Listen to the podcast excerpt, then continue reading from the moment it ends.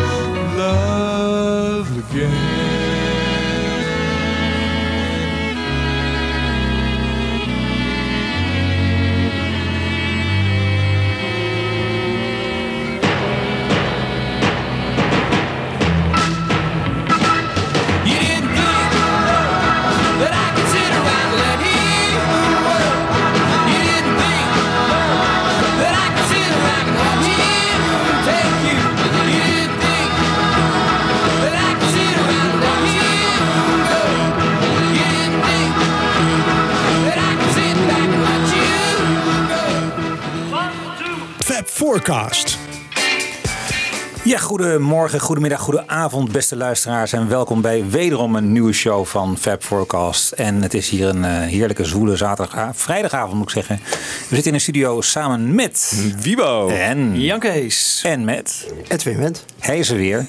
Edwin. Hij is er weer. Een jaar Hij is er geleden, weer. man. Stond weer voor de deur. Nou, kom maar binnen dan. Ja.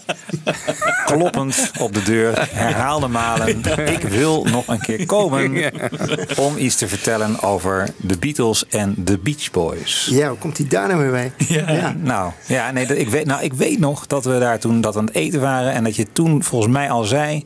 Ik heb daar interessante gedachten over. Over de parallellen in die carrières. Volgens mij ben je er al jaren mee bezig met deze show in je hoofd. eh. Eh, nou, niet jaren. Het Maar is wel zo dat... wel eh, geruime tijd. Eigenlijk zijn de Beach Boys, die ik redelijk hoog heb zitten. Sowieso de Beatles staan bij mij bovenaan. Daar zijn we denk ik met elkaar hier wel wat over eens. Kan ook Maar- niet anders hier, hè? Maar los daarvan eh, heb ik toch de laatste jaren wel steeds meer bewondering gekregen voor eh, de Beach Boys. En dan met name dan voor Brian Wilson. Omdat hij eigenlijk, denk ik, in zijn eentje toch wel eh, tegen allerlei verdrukking in... Ja. ja, groot werk heeft verricht. Met name in de Zeker. jaren, de jaren waarin de Beatles ook zeg maar, hun top hebben bereikt. laten we zeggen 65 tot 7, 68 zo'n beetje. En ja, daarna is iedereen wel zijn eigen weg gegaan natuurlijk. Hebben de Beatles ook natuurlijk los van elkaar niet alleen maar meer fantastische dingen gedaan. En eh, ja, de Beach Boys ook niet echt. Dus ik wil het ook vanavond eigenlijk vooral gaan hebben over de, de periode, laten we zeggen, tot, eh, tot begin jaren 70. Ja, En ja. wat er dan zeg maar parallel loopt, maar ook dingen die dan toch wel anders zijn. En eh, eens kijken wat daar eh, over te melden is en wat, of dat leuk is. Nou, leuk. Ja, Leuk onderwerp. Ja, heel leuk. Je opent al met een hele mooie. Waiting Ja. for the day. Ja, Vertel ik- eens, wat is dit voor versie? Nou, dit was, eh, eigenlijk was het, eh, aan het einde was het eh, de masterversie. Maar ik ben begonnen met een stukje uit, uit een, een repetitieopname. Waarin je toch een aantal dingen hoort. Waarvan ik denk van nou, daar heeft, daar hebben de Beatles toch ook wel waarschijnlijk naar geluisterd. Want de plaat kwam uit in de tijd dat de Beatles net aan Revolver begonnen. Hij is van april eh, 1966. Opgenomen tussen januari en april. En in april, op 6 april, zijn de Beatles aan Revolver begonnen. Dus ja, als je hier naar deze plaat luistert, eh, de viooltjes, eh, de blazers, eh, allerlei andere, ja, toch rockvreemde instrumenten in die jagen, zit er toch wel een beetje in. En ja, de samenzang hadden de Beatles natuurlijk ook al wel. En daar ze natuurlijk de Beach Boys ook al wel eh, in ontdekt, denk ik. Niet alleen de Beach Boys trouwens, maar ook inderdaad eh acts als de Four Seasons en de Miracles. Ja. Dus wat dat betreft... eh, Was het nou eigenlijk voornamelijk McCartney die een groot Beach Boys fan was? Of kunnen we ook zeggen Harrison en Lennon of minder? Ik denk dat het vooral wel McCartney was inderdaad. want die heeft toch wel juist de dingen die eigen aan Brian Wilson waren... ook later naar voren gehaald, denk ik. Die zag hem ook wel een beetje als concurrent, geloof ik, hè? Ja, ik weet niet of het nou concurrentie was. Eh voor mij, als het gaat over con- zich concurrent voelen, denk ik dat het meer bij Brian Wilson vandaan kwam. Die had ook meer te bewijzen en had ook meer tegenwerking vanuit zijn eigen kamp. Het is grappig dat je het vraagt, Jan Kees. Want ik heb hier de stellingen voor me van mijn eigen proefschrift verdedigd in 2010. En dan Hey. mocht ik één stelling doen nou, over zeg maar een beetje. Je Ja, mag altijd een iets beetje een soort anders. van fantasiestelling die niet Ja. over de kern van je boek gaat. en dat was de twaalfde stelling bij een proefschrift. En dat was als volgt: niet de Rolling Stones, maar de Beach Boys waren de echte concurrenten van de Beatles. Daar ben ik het helemaal mee eens. Ja, maar de vraag die je net stelde was natuurlijk of ze elkaar als concurrenten beschouwden. Ja. Eh, ja, je kan, concurrent kan je natuurlijk op twee manieren opvatten. Ja. Je kan het, een concurrent zijn iemand die je omhoog stuurt of Ja. iemand die je eronder wil houden. Nee, ik bedoelde meer, het algemene beeld is altijd van, ja, de, je had de Stones en de Beatles, een soort, Ja. soort eenzaam giganten bovenop die berg. Hè? Ja. En, en, en die, die, die, die vechten elkaar de tent uit. Ja. Terwijl volgens mij inderdaad voor McCartney, die, die, voor hem, die mat zich meer af aan, eh, aan, aan, aan Brian Wilson en Dat de denk ik ook. En dat is Veel ook meer. realistisch. Hè? Want ja, de Stones... eh, laat- laten we die eh, discussie niet gaan voeren. Ik denk ook niet dat McCartney meer eh, Brian Wilson als inspiratiebron zag. En Brian Wilson volgens mij andersom gewoon meer een concurrentiestrijd. eh, Ja, dat denk ik inderdaad ook. Maar Brian Wilson was natuurlijk ook veel labieler. Al eh, Ja. vanaf het begin al. En die had ook binnen de Beach Boys had hij natuurlijk behoudende krachten zitten. Zoals met name Mike Love. Ja, Eh, zeker. En dan zijn vader natuurlijk. eh, die eh, eigenlijk ook met hem con- concurreerde. En zijn manager was. Zijn manager was inderdaad. En een platenmaatschappij die het allemaal eh, niet te ingewikkeld wilde hebben. En een toch een behoudendere omgeving waar ze in zaten dan, Ja. eh, dan wat Engeland in die dagen Nou, en was. ook en als eh, Brian Wilson eh, Strawberry Fields hoort bijvoorbeeld, dan moet hij de auto aan de kant zetten en dan wordt hij gewoon helemaal niet lekker. Ja. En, en eh, toen Sgt. Pepper uitkwam, belandde hij twee jaar in bed. Tenminste, dat is altijd de mythe die, eh, Ja. die je hoort. Ja. Maar die Nou, is dat- echt gewoon... dat- Ja, die, Maar McCartney hij- weer, eh, als hij God Only Knows hoort is. Ja. dan zegt hij, ja, maar die wordt geïnspireerd dan Ja. om Ja, There ja, and ja, Everywhere ja. te maken. Nou is, Paul Mc- of is Brian Wilson pas echt zeg maar eh, spreekwoordelijk dan natuurlijk in bed beland in eh 273 zo'n beetje. Ja, Dat, ja. en, Hij raakt in de depressie wel. Hè? ja, dat wel. Maar goed, hij Ja. heeft ook, er zijn ook gewoon opnames van hem uit die periode tussen 72 en 76. Zij is wel gewoon. Nee, maar ik hij bedoel, zeg maar, wat Wiebo net zegt, als, als hij naar Pepper hoort. Hè, dan is daarna Ja. Smile Oh ja. zou zijn gekomen. ja. Dat had het nieuwe meesterwerk moeten worden. Ja, nou, daar komen we op zich nog wel op. Want als je kijkt, want ik wilde inderdaad vanavond wat die, een beetje die tijdslijn eh, naast elkaar leggen. Hoe inderdaad dan het ene, zeg maar, ook eh, fysiek op het andere gereageerd kan hebben of zou moeten hebben. En eh, dan merk je inderdaad wel dat Pepper en Smile hebben al redelijk lang, die zijn met elkaar tegelijk eigenlijk gemaakt. En de ene heeft dan net de eindstreep wel gehaald en de andere net niet. En eh, van die ene waarvan er wordt gedacht dat jij de eindstreep niet heeft gehaald, blijkt later, 40 jaar later, dat hij de eindstreep eigenlijk wel gehaald heeft. Ja. Maar ja, om een of andere reden had Brian Wilson er gewoon geen zin meer in. En eh, heeft hij gewoon op het fatale moment gezegd van ja, dan maar niet. En Hm. eh, pas daarna is eigenlijk pas eh, Pepper verschenen. Maar met veel tegenwerking waarschijnlijk ook. ook Veel onder andere wat je net zei van Mike Love. Ja, precies. Die zal ook wel gezegd, dit is te, te vreemd allemaal, ja, dit dat smile. klopt, dat klopt inderdaad. Ja. maar er zijn dingen waar ik ook inderdaad eh, nog verder op, in terugkom, op terugkom. Ik heb een hoop muziek bij me. Ehm, ik heb wel besloten om het meest heftig te comprimeren. Dus veel fragmentjes. Dus als jij een beetje eh, vluchtig aan de knop wil zijn, eh Wibo, zou dat erg fijn zijn. ga ik doen. Ik heb er een heleboel bij me. Ehm, het, dit was 1966, gewoon even als, eh, als goede opener. Om ook gewoon even aan te geven hoe... Van Pet Sounds ook, Pet? Sounds inderdaad, Ja. uit 66. Toch een beetje het meesterwerk van de Beach Boys. In ieder geval wat betreft de platen die destijds wel uitgekomen zijn. Ja. Ik zelf beschouw zelf eh Smile toch wel als het meesterwerk. Als het toen nog verschenen zou zijn. Ja goed, dat het 45 jaar later niet het meesterwerk is geweest wat het toen had moeten zijn. Ja, dat is vrij logisch. De tijd is ook gewoon doorgegaan natuurlijk. Ja. Het was natuurlijk toch een soort reliquie en een verloren tijd die ineens uitkwam. Maar Brian Wilson heeft nog wel een mooie solo plaat daarvan gemaakt. Ja, die, die vond ik zelf niet zo interessant eigenlijk. Oké. Ik ben er, wel, ben er wel naartoe geweest naar die voorstelling. Maar Ja, ik ook, een ja. beetje, Dat is mooi. Ik ook. Ja, maar inderdaad wel Londen. het idee van ja. In Londen? Ja. Waar Paul ook was. Nou, ik was een beetje pech de dag nadat Paul er was. Ja, dat wist je dan Ja, ik heb hem niet. gewoon in Amsterdam gezien. jammer dit, ja. Ja. Maar goed, ehm, ik vond het wel mooi om een keer te zien. Sowieso om Brian Wilson een keer live te zien. En ook met dat materiaal. En met Wondermins natuurlijk erbij. En die dat dan Ja. wel gewoon, inderdaad gewoon muzikaal Heel recht goed, aandoen. ja, zeker. Maar ja, het was toch wel, oké, god, eh, wat er dan van Brian Wilson over is. Aan de ene kant denk je van, goed, eh, als ik destijds Mozart live op het podium had kunnen zien, was ik ook gaan kijken. Dus zo moet je het ook denk ik een beetje bekijken. Maar niet dat je nou denkt van, hier staat iemand nog muzikaal ontzettend een topprestatie te leveren. Nee. Nee. Nee. Maar goed, ehm, de Beach Boys dus in ieder geval, eh, wat de tijdlijn betreft, begint die wel eens een beetje tegelijkertijd. eh, zeg maar rond 1940. Ze zijn allemaal net iets jonger. Ehm, John Lennon en eh, Ringo Starr natuurlijk van 1940. Eh, de Beach Boys beginnen vanaf 41 tot 46. Eh, het jongste broertje Dennis is dan van 46. En ja, dus die groeien allemaal zo'n beetje tegelijkertijd op natuurlijk. Wel een heel ander deel van de wereld natuurlijk, met een heel ander achtergrond. Zij komen echt uit zo'n eh, zo'n rijke wijk, eh, zo'n villa-wijk aan het strand bovendien. Gewoon letterlijk eh, overkant van de straat Ja. je surfvlak in het water gooien en gaan. Hoewel eigenlijk alleen Dennis Wilson, de drummer, dat echt deed. Maar ehm, ja goed, dat is in ieder geval hun verhaal. Het verhaal van de Beatles kennen we natuurlijk allemaal. Ja, Ja. toch redelijk eh, middelklas Engeland eh, in de jaren 50. Ook aan zee. hè? Ook, ook aan zee, ja precies. Ja. Geen surfplanken. Nee, werd minder gesurfd. Surfing on the Mercy. Dat is wel Ja, een surfing mooie... ja, misschien hadden we er een keer een plaats voor moeten maken. Ja, ja nou goed, en rond, rond 60 gewoon zo'n beetje inderdaad allemaal met, eh, met muziek begonnen. Wel allebei onder een andere naam dan waar ze later eh, mee bekend geworden zijn. En, eh, want rond de tijd dat eh, de Quarrymen eenmaal de Silver Beatles zijn, eh, hebben de heren Brian en Carl Wilson en eh, neefje Mike Love vormen samen de Carl, Carl and the Passions. En, ehm, dus dat is ongeveer rond 1960. En die naam Carl and the Passions komt pas later in de jaren 70 weer terug als albumtitel. Ja. ja. En ehm, als ze eenmaal een plaatje gaan maken, een jaar later, dan heten ze weer anders. Want daar hebben ook weer een parallel. In 61 namelijk, in augustus hebben we natuurlijk eh, My Bonnie als eerste plaat van de Beatles. eh, met Sheridan. En in eh, ongeveer dezelfde tijd, 1961 november, verscheen het eerste singeltje van de Beach Boys. Die heette dan dus nog geen Beach Boys, maar die heette de Pendletones. Eh, dat denken ze zelf in ieder geval. Maar als het plaatje uiteindelijk verschijnt, blijkt de platenmaatschappij de naam de Beach Boys erop geplakt te hebben. En zo heten ze dan dus ineens. Dus die hebben ze gedacht, dan onthouden we dat Oh, die naam vast. hebben ze helemaal niet zelf ze niet bedacht. zelf bedacht? Nee, die, Oh. was, die was voor ze bedacht. Van ja, Pendletones, wat is nou weer de Pendletones? Dat was volgens mij een soort surfkleding, toch? Ja, het zal wel. Ja. Maar dat in ieder geval de platenmaatschappij dacht van, weet je wat, eh, we noemen jullie gewoon anders. En Was dat dan wel bij Capital? Dat was nog niet bij Capital, dat was bij Kendix. Dat was een eh, lokaal labeltje.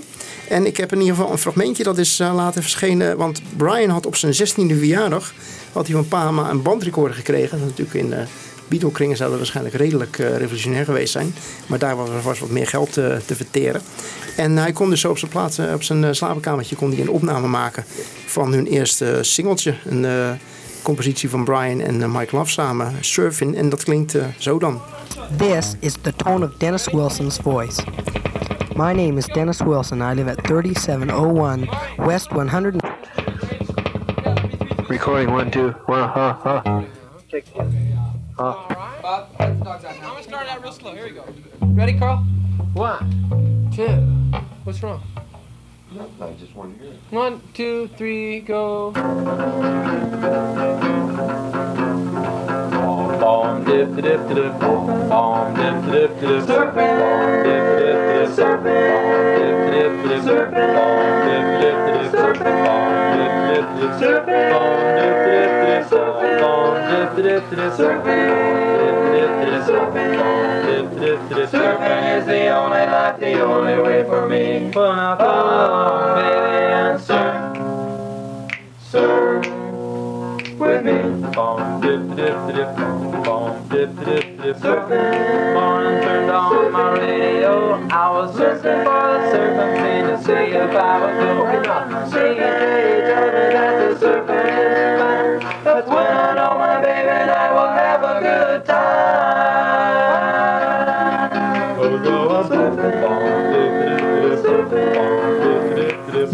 gezellig op de slaapkamer met z'n allen. Ja, maar het Beach Boys geluid zit er al helemaal in, hè? Ja, dat klopt. Ja. Ja, Zit dat komt ook omdat Brian Wilson is al vanaf zijn elfde of zo bezig met, met vocalen Ja. ontrafelen. En die luistert naar nummers. Denk toch op een, an- ja, op een andere manier dan McCartney of zo. Ja, Hij is al nou, heel erg- freshman, hè, waren ze al, waren Ja, al heel vroeg voor mee bezig. freshman, ja. Ja. Ja, ik weet niet hoe of McCartney... eh, Nee, maar ik zit even te denken, want, Brian Wilson is dus vanaf zijn elfde al echt enorm alleen maar met die muziek bezig. Ja, misschien McCartney ook al een beetje, maar dat, dat komt toch allemaal wat later bij, eh, bij, bij de heren Ja. Lennon en McCartney. Pas als eh rock and roll eh, Ja. echt komt, dan is McCartney Ja. helemaal om. Hè? Van, zitten die nummers aan elkaar en zelf schrijven. Precies. En, eh, ja. Inderdaad, meer ontleden. Inderdaad ook meer van, joh, dat kan ik misschien zelf ook wel. Dat zit inderdaad waarschijnlijk al eerder bij Ja. hem in. Het lijkt me ook dat Brian Wilson ook meer een, eh, toen alweer of meer een Einzelganger was. eh, meer op zijn kamertje bezig was met dingen. Ja. Terwijl McCartney ook gewoon waarschijnlijk achter de mij Ja. aan zat eh, op vroegere leeftijd al. Ja. Dat Zeg maar, Edwin, de- deze sound, hè? Ik bedoel, is dat nou verzonnen door hun? Of be- bestond die ook? Of, Eh, deze sound is. ehm, dit was eigenlijk eh, bedacht door eh, Dennis Wilson. eh, die eh, toen al surfde. En zei van joh, probeer eens een keer een liedje over dat surfen te maken. maar met die meerdere stemmen, hè? En dat, dat, dat, meerdere stemmen, dat was inderdaad gewoon vanuit de Four Freshmen. Dat, eh, en ze wisten gewoon van elkaar dat ze konden zingen. En dat als ze inderdaad eh, gingen blenden met elkaar. Het waren natuurlijk al drie broers. En dat wisten ze ook al van nou, als broers bij elkaar. Dat klinkt altijd wel goed. En dat neefje erbij, dat ging ook wel lekker dan. En eh, die was altijd wel goed voor de tegenharmonieën dan. En voor de lage tonen. En nu ook dat, dat pa, pa, Oh, dat ja. inderdaad dan Mike Love inderdaad. Ja. Die inderdaad dan zorgt dat er een goed tegengeluid komt.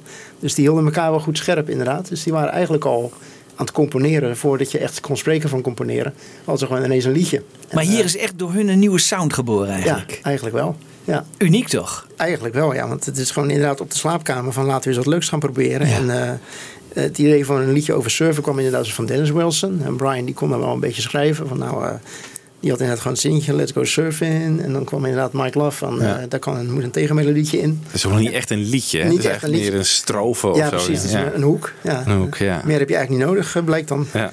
En dan verschijnt ook in oktober eh, verschijnt hun eerste LP, Surf and Safari. En dan begint eigenlijk de, de, de wedloop van wie is er sneller. En ik kan alvast verklappen dat de Beach Boys noodgedwongen waarschijnlijk veel sneller waren in het produceren van platen dan de Beatles. Want dat loopt zo'n beetje twee op één op een gegeven moment. Eh, Echt? ja, Terwijl dat- de Beatles gewoon twee platen per jaar, hebben zij er vier of zo? ja, dat eh, gaat echt veel harder. Het is ook niet voor niks dat Brian Wilson op een gegeven moment besluit van... joh, eh, dat toeren moeten jullie zelf maar doen. Ik ga wel componeren thuis. Ja. Het, kijk, als McCartney dat had gezegd... dan hadden ze ook meer platen kunnen maken voor Lennon. Ja, misschien wel. Van, ja. joh, nemen jullie eh Piet Bestma weer mee? Of, ja, nee, maar goed, het, het was inderdaad wel... er werd zo aan ze getrokken. En ja, kennelijk was Capitol toch wel wat machtiger richting de Beach Boys dan Parlophone was richting de Beatles. Ja. Of hadden ze in ieder geval meer backup van eh, George Martin of van Brian Webster, Brian Epstein. Die natuurlijk, eh, ja, Ja, en die wel, pa, dat was natuurlijk ook van Wilson. Precies. Murray Wilson was Ja. natuurlijk ook wel even een uh, Ja, die de- precies. Die was natuurlijk vanuit de jeugd al een beetje van... jongens, jullie kunnen Ja. altijd beter. En, Ja. ja, en tegelijkertijd was hij ook nog eens een keer aan het concurreren met Brian. Van, joh, ik kan ook liedjes schrijven. Vind je dit niet wat? En, eh, Ja, ook nog, het ja. eigenlijk allemaal een beetje van het halfzachte spul was. Maar goed, hij deed het dan weer wel.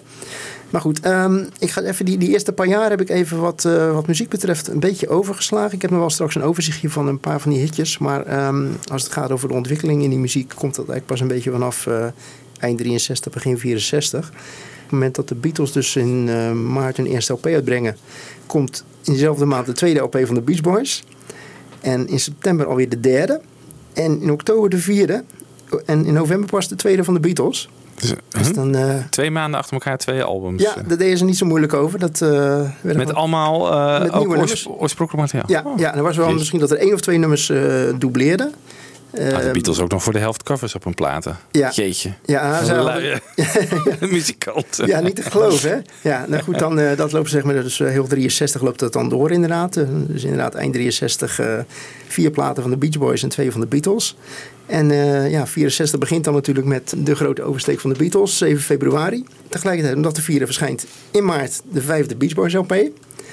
Dan ontslaan ze ook hun vader als manager. Want Oh, dan al? dan al, Oh, ja, dan. dat gaat wel heel snel inderdaad. Want ze komen toch wel achter dat, dat ze het eigenlijk wel zelf kunnen. Een pa is eigenlijk vooral meer een eh, lastpost dan dat hij, eh, dat hij echt iets toevoegt. Hoe was dat nou qua populariteit in Amerika? Waren de Beach Boys net zo populair in Amerika als de Beatles in Engeland op dat moment? ook Ehm, alles wat ze aanraakten, gewoon bom, nummer één. Mm, Niet alles nummer 1, want de eerste nummer 1 was pas in eh, mei 64. Dus nadat eh, de Beatles eh, in april de volledige top 5 eh, bezetten, Ja, komen in mei de Beach Boys op het eerst op nummer 1. Oké. En ehm, daar heb ik natuurlijk wel even een fragmentje van. Als je vraagt van waar is nou net zo populair, moet je dit fragmentje maar even afzetten tegen bijvoorbeeld eh, Live at the Hollywood Bowl. Round, round, get around, I get around, get around,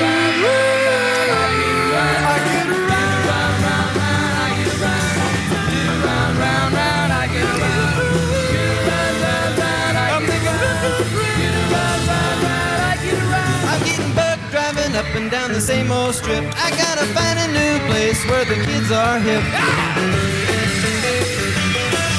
My buddies and me are getting real well known. Yeah, the bad guys know us and they leave us alone.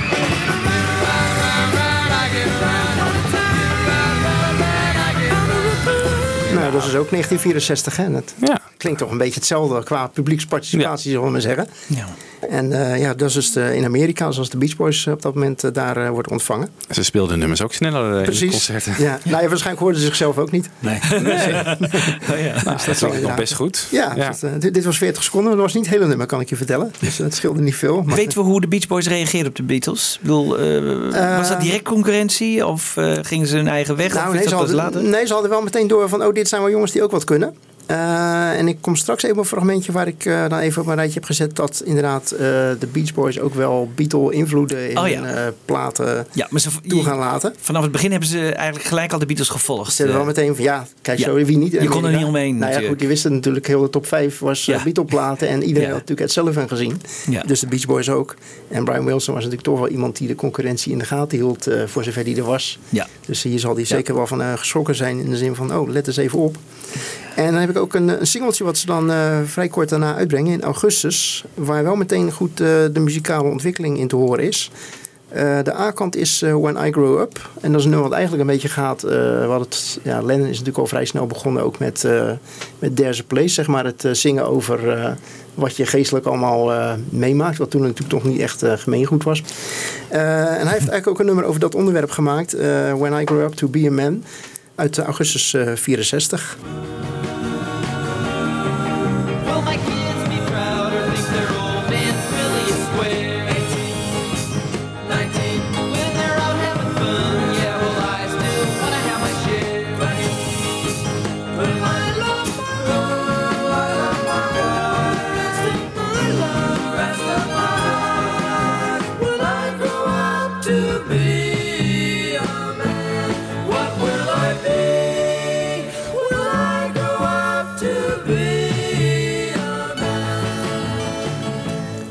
Mooi toch? Ja, Heel mooi. Ja. Horen we dan een soort spinet, Ja. spinetachtig... eh, Precies, ja. Dus ook weer nieuwe instrumenten. Nieuw die- instrument inderdaad. Daar begon hij dus toen inderdaad ook al mee. eh, ja, de Beatles natuurlijk ook wel al eh, in 64. Eh, maar daar was hij zeker niet later mee dan, dan zij.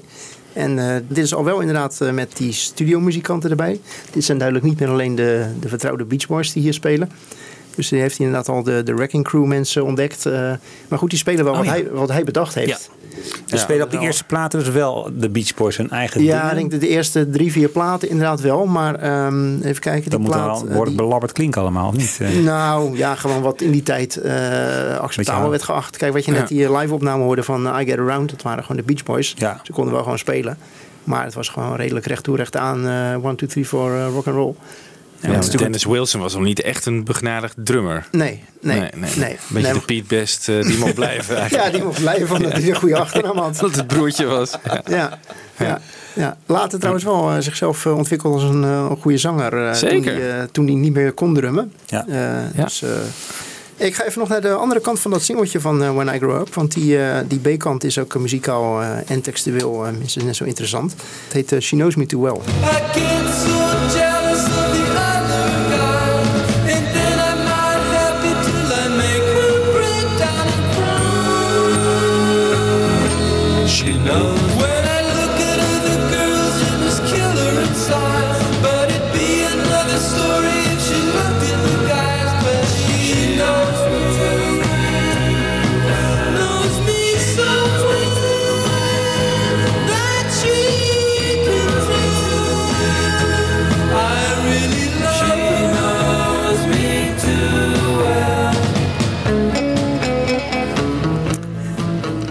Wel mooi. Mooi Ja, ik zie Michiel al eh, luid meezingen. Is het favoriet van jou? eh? Nou, ik vind het, al- ik vind het allemaal ontzettend mooi. Ja. Nou, dat. Het is allemaal heel mooi, hè? Maar het is allemaal wel een beetje hetzelfde. Vind je, vind je niet? Ik vind dat de Beatles veel meer... Het is, het is mellow. Ja, dat, ja, het is eh, allemaal een beetje mellow inderdaad. ja, de Beatles nou- schieten veel meer van ballad naar dan weer Nou heb ik wel de nummers die ik heb gekozen. De mooiste nummers zijn inderdaad wel vaak de mellow nummers. Hoor. Er zijn ook wel gewoon eh, lekkere rock and roll nummers die, eh, die je kan er ook een heel afwisselende uitzending muzikaal van maken. Maar zijn ze dan net zo goed? Eh, nee. Nee, de Nee. beste nummers zijn inderdaad eh, de nummers waarin hij muzikaal eh, grenzen verkent. En dat doet hij juist vooral in de, de wat eh, melodramatischere nummers. En wat verschil, want hoe, hoe verkent hij hier de grenzen dan? Want ik hoor hier ook heel veel, veel Spectre in, invloeden in. Een beetje een soort wall of sound probeert hij ook wel te creëren. Ja, dat is wel een invloed van hem, denk ik. Maar ehm, ik denk ook niet meer dan dat hoor. Want Wall, sound, Wall of Sound is natuurlijk puur spierballen. Terwijl hij gebruikt die techniek om daar Mhm. ook meer nuance in aan te brengen. Ja. Dat ja, is maar wel- hij is volgens mij wel al heel vroeg onder de indruk van de, van de singles van Ja. Phil Spector. Hè? Ja, ja. Ik kwam En die zijn natuurlijk al vanaf eind jaren 50. Hè? Dus als hij op zijn transistorradiootje op zijn kamer zit te luisteren, is er ook veel Phil Spector De eerste hoort. Phil Spector single is natuurlijk eh, To Know Where Is To Love Her. En dat is natuurlijk een redelijk doorsnee rock and roll nummer. Ja, De eerste echte Phil Spector hit is natuurlijk eh, Be My Baby van de Ronettes. dat is een van zijn favorieten, toch? Eh, ja, en die Ja. is uit, ehm, uit 64. oh ja. Dus dat is, eh, ik denk dat je zo'n beetje, misschien rond, die, eh, rond deze single eh, zo'n beetje moet, eh, misschien is, die, is, deze single wel beïnvloed eh, primair door, door dat. Ja, want, want, want waar denk je bijvoorbeeld het geluid van die bijzondere instrumenten dat je, die je hoort? Hè? Komt het echt van Brian vandaan of zou dat ook van de Wrecking Crew zelf komen? Of misschien van de producer die erbij is? Ik schat in dat hij zelf wel heeft bedacht wat hij wilde. En dat hij dan, zeker toen hij de eerste keer natuurlijk met die Wrecking Crew mensen in de studio zat. Van hé, hey, ze kunnen echt doen wat ik wil. Maar dat wel het initiatief bij hem vandaan is gekomen van joh, ik wil zo'n soort geluidje. En dat er dan iemand zei van joh, daar heb ik wel een instrument voor. Ja. En later is hij zich daar natuurlijk daar verder in gaan bekwamen. En eh, kwam hij zelf met ideeën. Maar ik denk dat inderdaad wat je zegt, primair het idee van eh, er is meer te doen dan alleen maar gitaar en bas en drum. Dat, daar is wel veel Spector natuurlijk een heel belangrijke invloed voor hem geweest. Maar ik denk wel dat hij er vanaf dag één daar zijn eigen weg in gekozen heeft. Wat ik wel zeggen, inderdaad niet alleen maar puur die wall of sound en hoeveel eh, sporen kan ik voorkrijgen met eh, zoveel mogelijk instrumenten. Maar juist inderdaad daar de nuance in zoeken, wat ik al zei. Ja, want ja, dat Ja. houdt hier ook bij dit singeltje, eh, die aankant met name dan, houdt hij wel redelijk binnen de perken. En dat heeft Phil Spector eigenlijk nooit gedaan. Die heeft natuurlijk altijd gewoon volle kracht vooruit gedaan. Ja, heeft alles dicht gesmeerd ook. Ja. Wie, wie was nou de producer bij hun? Dat was Brian Wilson zelf. Eh, officieel was het Nick Venet. Op het moment dat die, eh, die vader eh, eruit gebonjourd was. Maar in praktijk zat Brian Wilson gewoon altijd eh, achter, de monta- of achter, de, achter het mengpaneel. Ja? En dat was al eh, zeg maar vanaf eh, de derde. Hij speelde dan niet mee? Hij speelde wel mee. Hij speelde gewoon eh, bas of eh, keyboard of eh, toetsen of wat er dan ook uh, voorhanden was voor allebei. Maar hij mixte ook zelf en zo. Uh... Voor mij was hij wel gewoon degene die of aan de, achter de tafel zat of die zei je moet nu die schrijver doen of, of zeg maar uh, ja. uit, fysiek of die fysiek deed of dat hij het zei wat er moest gebeuren. Ja. In ieder geval was hij wel degene die de sound bepaalde. De sound bepaalde, ja. En dat ah, is ja. gewoon echt de Brian Wilson sound. Ja. Hij is ook wel heel snel al begonnen met produceren voor anderen. Onder andere voor zijn latere vrouw Marilyn. Die speelde toen in een bandje The Honeys. Daar is hij al vanaf 63 plaatje voor gaan produceren. En daar is hij ook al zijn hele leven, in ieder geval zijn carrière tot 1974 zo'n beetje is doorgegaan met parallel aan de Beach Boys uh, platen produceren. Ook Jan en Dean, toch? Dean, ook in deze Oh, tijd zo'n beetje, Ja. in 63 zelfs, is hij met Jan en Dean eh, begonnen. Die, eh, dat waren ook gewoon eh, ja, vrienden uit de buurt die ook plaatjes maakten. En toen heeft hij op een gegeven moment gezegd joh, ik heb nog wel een nummer, mogen jullie wel opnemen. En dat was dus Surf City, de allereerste nummer 1 hit van, eh, van Brian Wilson. We hadden het net al eventjes over eh, wie beïnvloedt wie. Ehm, ik heb hier een fragmentje van wederzijdse beïnvloeding. Nummer You're So Good To Me, dat verscheen later als B-kantje van Sloop John B in 1966. Dat werd in 1965 door de Beach Boys opgenomen. En daarvan wordt gezegd dat dat eh, twee fragmentjes uit Rubber Soul, eh, dat Tit Tit Tit Tit Tit uit Girl, en het La La La uit eh, You Want See Me, dat schijnt daar door beïnvloed te zijn. Dat kun je wel horen als je dat beluistert. En daarvoor heb ik een stukje van juli 1965, eh, Girl Don't Tell Me. En daar kun je wel fragmentjes uit horen die je zou kunnen relateren aan Hard Day's Night.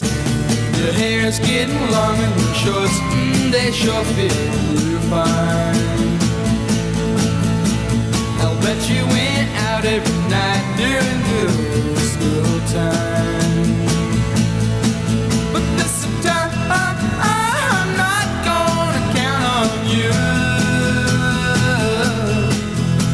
I'll see you this summer and forget you when I go back to school.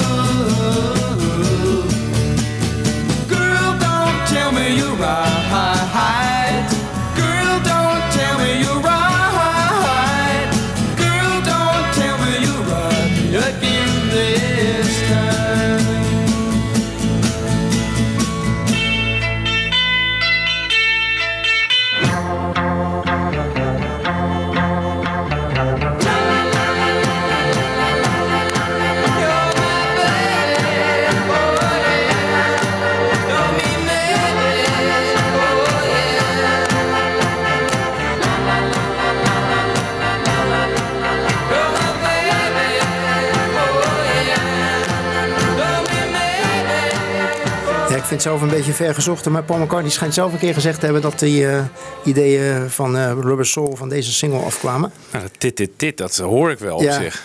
Ja, Ja. goed. eh, Ja, Ja, dat Girl Don't Tell Me is een leuk nummer trouwens. Ja. Ja, Ja, ken dat ik is inderdaad een beetje zo'n zo'n feel van eh, Hard Day's Night. Eh, niet van het nummer, van, van, de, van de LP. eh, Ja. vind ik. Maar van A Hard Day's Night coverde de Beach Boys toch ook nog een... Komen we zo op. Komen we zo op. Komen ze? Ja. We lopen zaken loopt vooruit. Ja, dat maakt niet uit. Ik dacht een leuk bruggetje, Hard Ja. Day's Night. Maar ja, nee. Ja, nee, want eh, we zitten, komen eerst nog even bij de kerst van 1964. Eh, december, 23 december namelijk. Ehm, dan is die beroemde paniekaanval van Brian Wilson. Hij zit in het vliegtuig van LA naar Houston. En dan krijgt hij een paniekaanval. En eh, dat is eigenlijk voor hem het moment om te zeggen van... joh, kappen met die tournees. En dan wordt, eh, na wat zoeken, wordt Glenn Campbell gevraagd... om de vervanger eh, van Brian Wilson te worden. Tijdelijk in ieder geval, op de tournees in ieder geval. Want in de studio kwam Brian het nog wel aan. En dan gaan ze in ieder geval zo het jaar 1965 in. Met een nieuw bandlid, dus inderdaad Glenn Campbell. Die dan ook al wat singeltjes heeft gemaakt. Een beetje in de stijl van de Beach Boys. Maar dat duurt niet zo heel lang allemaal. Want hij komt er toch al vrij snel achter dat hij toch een eh solo-artiest is. En eigenlijk niet zo in het eh band eh, eh, past. Waarbij eigenlijk iedereen verantwoordelijk is voor alles wat iedereen doet. Hij een gegeven moment toch meer een, meer een eigen geheim. Dus daar is hij vrij snel mee gestopt. Maar die was toch ook lid van de Wrecking Crew? Of Ja, niet? precies zo waren we Ja. ook gekomen inderdaad. Maar, eh, hij, Hij heeft eh, ook meegespeeld eerder al. op hij de speelde Beatles. ook eerder inderdaad al mee. Dus hij was ook gewoon echt een muzikant natuurlijk. Misschien dat hij om die reden ook wel dacht van... ja, ik ga een beetje niet met die, niet met die andere figuren op het podium staan... die eigenlijk niks kunnen. Oh ja. Zeker als de enige echte andere muzikant er niet bij is. dus, eh, Maar goed, hij heeft het vrij kort eh, volgehouden. eh, iets minder dan een half jaar zelfs. En eh, ja goed, 65 gaan de Beach Boys dus in met hun achtste LP, Today. Dat is op zich ook wel een, eh, een echt een eh, vooruitstrevende plaat. Mandolin zit erin, French horn. Eh, ja, alleen instrumenten die je ook bij de Beatles gaat horen vanaf dat moment zo'n beetje. Of eigenlijk vanaf eind dat jaar zelfs. Hoewel op Help zitten ook wel wat instrumentjes, denk ik. hè, Die wat, eh wat Ja. afwijken van... eh, Op, ehm, wat is het? I Need You toch, Jan Ja. Kees? Hoe heet Ja. dat ding ook? Een spinet of zo? Een spinet, ja. ja. Nee, de, zo'n elektrische piano. Ja. Fly, eh, you've got to hide. Nou, in ieder geval, de Beach Boys beginnen dat soort dingen ook te ontdekken eh, rond die tijd. In maart dus schijnt die LP, dus die begin 65 opgenomen. Zo ook een beetje tegelijk met Help natuurlijk. En dan in, eh, in juni gaat hij aan Sloop John B werken. En dat verschijnt pas veel later. Maar daar begint hij dan eigenlijk al aan te werken als vooruitloper op eh, Pet Sounds in eh, de zomer van 65. Maar Sloop John B was toch een cover? Dat is een cover, ja. Ja. Eh, heeft hij trouwens wel op verzoek van een van de andere leden van de Ja, Beach Boys, Jardine, Die zei ja. van, joh, kunnen we daar eens een keertje wat mee doen? Ja, daar gaat hij dan eigenlijk voorzichtig eens aan werken... om daar toch iets anders mee te doen dan alleen maar gewoon een recht vooruit cover te maken. Ja. En dan verschijnt in juli de vijfde Beatle LP... en in september gelukkig de tiende Beach Boys LP. Dus ze lopen nog steeds twee op één.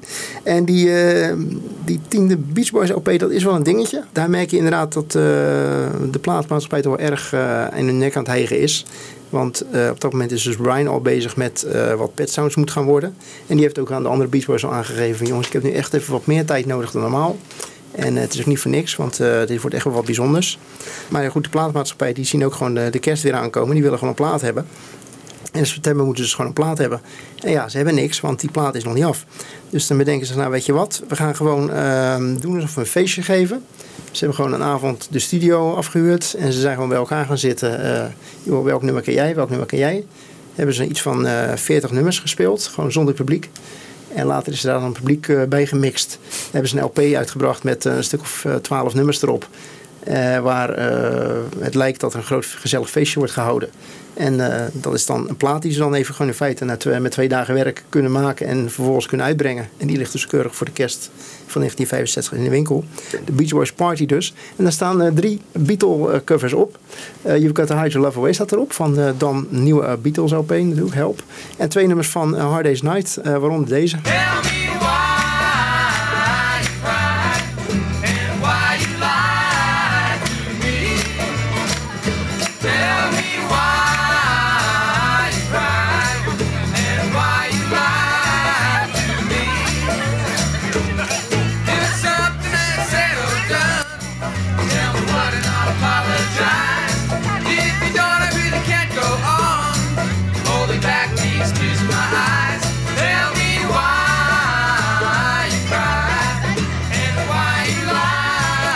Idioot ook dat Ja. overgedukte eh, publiek erbij. Ja.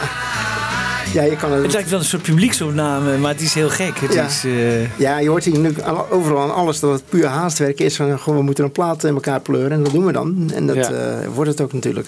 Dus ja, je hoort ook dat ja, er worden allerlei foutjes worden gewoon gemaakt. Die, worden ook, die laten natuurlijk gewoon zitten. Dat past op zich wel natuurlijk bij die partysfeer. Dus in die zin is daar Ja. wel wat voor te zeggen. Ja, goed. Maar- het komt op zich wel over, die sfeer. Komt zich wel over. Van Ja. deze plaat komt trouwens wel notabene eh, op, op Kokomo na de grootste hit van de Beach Boys. Barbara Ann. Barbara Ann. Ja. En ja, dat is natuurlijk ook zo'n nummer wat in elkaar gerot is. Waar hij ook eh, foutjes in zitten. Dat eh, de een weet even niet wat er nu weer Ja. komt. En, eh, Ik luister hiernaar en ik denk echt van de Beatles zouden zich nooit, maar dan ook nooit voor zoiets geleend hebben. Ik bedoel, dat heb ik mijn grote respect voor de Beatles altijd van aan het afwijzen dat je, dat je How Do You Do It eh, als single uit gaat brengen. Ja. Daar heb ik zoveel respect voor. Al vanaf het allereerste moment.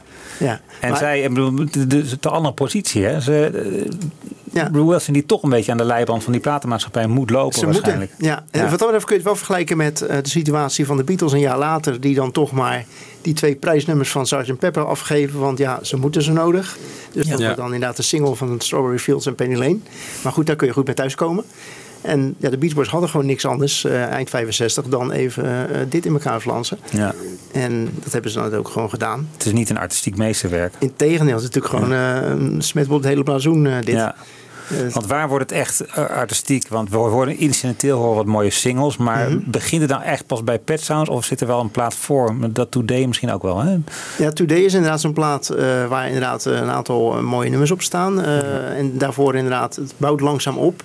California Girls is ook al wel... Girls is inderdaad een mooie ja. single inderdaad. Eh, ook een losse single inderdaad, waar het eh, al mee gebeurt. En ja, terwijl inderdaad de Beatles dan eh, eind 65 eh, met Robert Soul komen voor de buitenwacht, verschijnt dus van de, Beat, eh, van de Beach Boys deze plaat eh, Party, waarvan je denkt van nou, ze zijn waarschijnlijk helemaal de weg kwijt. Ja. Terwijl in werkelijkheid Brian Wilson op dat moment al in de studio eh, bezig is met zijn Pet Ja, Sounds. dus eh, als je het even over het, weer even terug naar het concurrentiemodel, zeg maar. Ik, ik, het is wel te snappen dat veel mensen nu eerder aan de Stones denken als een grote concurrent dan de Beach Boys. Hè? Want die, ja. ze brengen incidenteel wat leuke dingen uit, maar je hebt niet door dat hier nou echt een creatief genie aan de, aan- de knoppen zit in Amerika. Nee, maar ik denk als je inderdaad kijkt wat ze dan al wel uitgebracht hebben op losse platen, op, op- als losse nummers op, op albums en inderdaad op singles en op B-kanten. Eh, ja, Brian Wilson had natuurlijk wel te maken met de tegenwerking van een aantal eh, mensen in zijn omgeving. Mike Love en de Beach Boys eh, zelf. Ja. En zijn vader en zijn plaatmaatschappij. En hij moest het er ook allemaal een beetje doordrukken. Ja. Terwijl bij de Beatles was natuurlijk altijd Lennon en McCartney. was natuurlijk een blok waar niemand echt eh tegen in kon of wilde. En ik denk als eh, bijvoorbeeld eh, George Martin of Brian eh, Epstein eh, iets wilde, was dat zeker niet eh, dat ze dat voor elkaar kregen als Lennon en McCartney het echt niet wilden. Terwijl Brian stond er toch altijd een beetje in zijn eentje voor. En die gaat dan zelfs buiten de Beach Boys om met zo'n Van Dyke Parks samenwerken. Ja. Om, om ook een beetje zo'n soort blok te hebben eigenlijk. Ja, eigenlijk wel. Zou je dat kunnen zeggen? Nou, Ja. Tegen Mike Love misschien ook Tegen wel. Mike Love misschien juist wel, ja. Want dat is natuurlijk toch altijd degene die dan toch weer Ja. op zoek gaat naar de grootste gemene deler. Als hij een mooie muzikale eh, eh, meesterwerk schrijft, dan maakt hij er toch een redelijk eh, platte tekst bij. eh, zoals bij Good Vibrations bijvoorbeeld, ja. Een tegenkracht. Ja, Vervelend ventje, ja. Ja, ja, eigenlijk wel. Dat denk ik wel, ja. Maar die was ook al tegen Pet Sounds eigenlijk, toch? Ja, dat klopt. Ja. Ja, op alle mogelijke momenten. Want dat ging af van dat uh, teeny bopper muziekachtige waar Ja. ze al die hij, hits mee hij heeft dat scoorden. wel in heel veel interviews ook ontkend hoor. Maar het, Ja. hij zit eigenlijk altijd in de verdediging, eh, Mike Love. Als Ja. hij nu een interview geeft, eh, moet hij zich altijd weer verdedigen tegen Ja. ja. dat hij tegengas heeft gegeven aan het creatieve genie. Ja, nou, hij, hij, hij zegt ook eh, in een. eh, ik heb eventjes wat dingen op een rijtje gezet van, eh, van Pet Sounds. Dat het inderdaad dan eh, in het voorjaar eh, verschijnt van 66. Waarin hij ook zegt van ja goed, eh, ik vond dat wel belangrijk om een beetje de teksten goed in te zingen.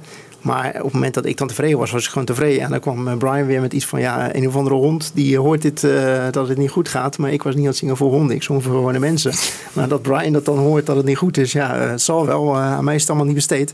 Ja, dat is natuurlijk niet een omgeving waarin je lekker denkt van nou, we gaan er met z'n allen wat moois van maken. Nee. Toch een beetje een soort eh, ja, behoudendheid. En eh, laten we maar vooral niet, eh, niet te gek doen. En dan de Beatles hadden dat natuurlijk heel anders. Eh, dat was gewoon echt een, een blok van we gaan met elkaar eh, elke keer weer beter dan de vorige keer. En de volgende keer weer beter dan Ja. de vorige keer.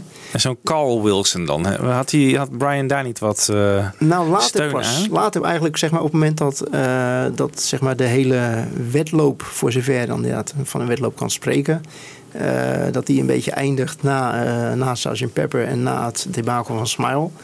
Dan houdt dat een beetje op. En dan eh, gaan eigenlijk de andere Beach Boys ook meer schrijven. En dan blijkt inderdaad dat Cole Wilson wel een eh, soort, eh, ja, soort George Harrison-achtige rol gaat innemen. Of een, eh, Ja. een, Lennon of McCartney-achtige rol. Een tweede, tweede, derde goede schrijver erbij. En voor die tijd zie je dat eigenlijk niet gebeuren. Maar stond Brian er dus eigenlijk ook gewoon niet alleen qua composities, maar ook gewoon qua ehm, tegenwicht bieden aan zo'n Mike Love of tegen zijn vader of zo? Is dat Brian altijd in zijn Ja, eentje ja, geweest of heeft hij wel... Of, Carl dan inderdaad ook zeg maar in die eerste jaren, 566, al echt het tegenwicht bood van joh, laat Brian gaan, dat is onze, dat is onze man. Ja. Of dat dat toch, eh, ja, Mike was natuurlijk eh, denk ik iemand die eh, op de feestjes altijd wel het grootste, het grootste woord voerde. En denk ik ook iedereen wel redelijk overvleugelde. En dat is, zo is natuurlijk al een beetje geweest. En ik denk dat, dat hij ook gewoon een redelijk krachtige, krachtige persoon was en is. En om die reden ook inderdaad verschillende Beach Boys eh even weten te overvleugelen. Ja. En Brian Wilson was makkelijk te Die overvleugelen. was makkelijk te overvleugelen. Ja. die was sowieso vrij makkelijk in een hoekje te doen als het even moest. Ja. Ehm, ja, zo meteen dan even naar, eh, naar Pet Sounds. Eh, ik heb nog wel eventjes ehm, kort even wat hitjes uit die eerste paar jaren op een rij gezet. Want er werd net al een vraag gesteld van ja, het is allemaal redelijk mellow die Beach Boys. Maar als je dan toch die grote hits achter elkaar zet, is dat alweer even anders. If everybody had an ocean say, then everybody be served like California. Yeah. You see them wearing their baggies, Warachi sandals too, a bushy, bushy blonde hairdo, serving USA. It's you have fun, fun, fun, too. your daddy takes the TV away. Fun, fun, fun, too. your daddy takes the TV well, away. Well, standard, cause she walks drives like an ace. You walk like an ace now, you walk like an ace. She makes the Indy 500 look like a Roman chariot race. Look like an ace now, you look like an ace. Oh, Rhonda, you caught my eye,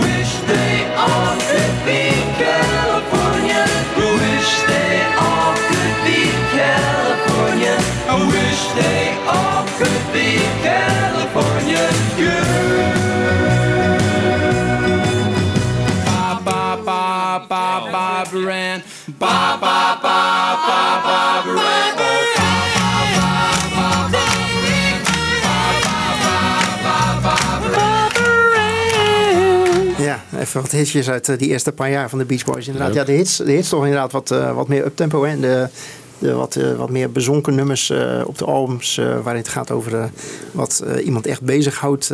die wat, ja, wat, wat rustiger is en wat, wat meer nadenkend is. Daar gaan dan die, die langzamere nummers over.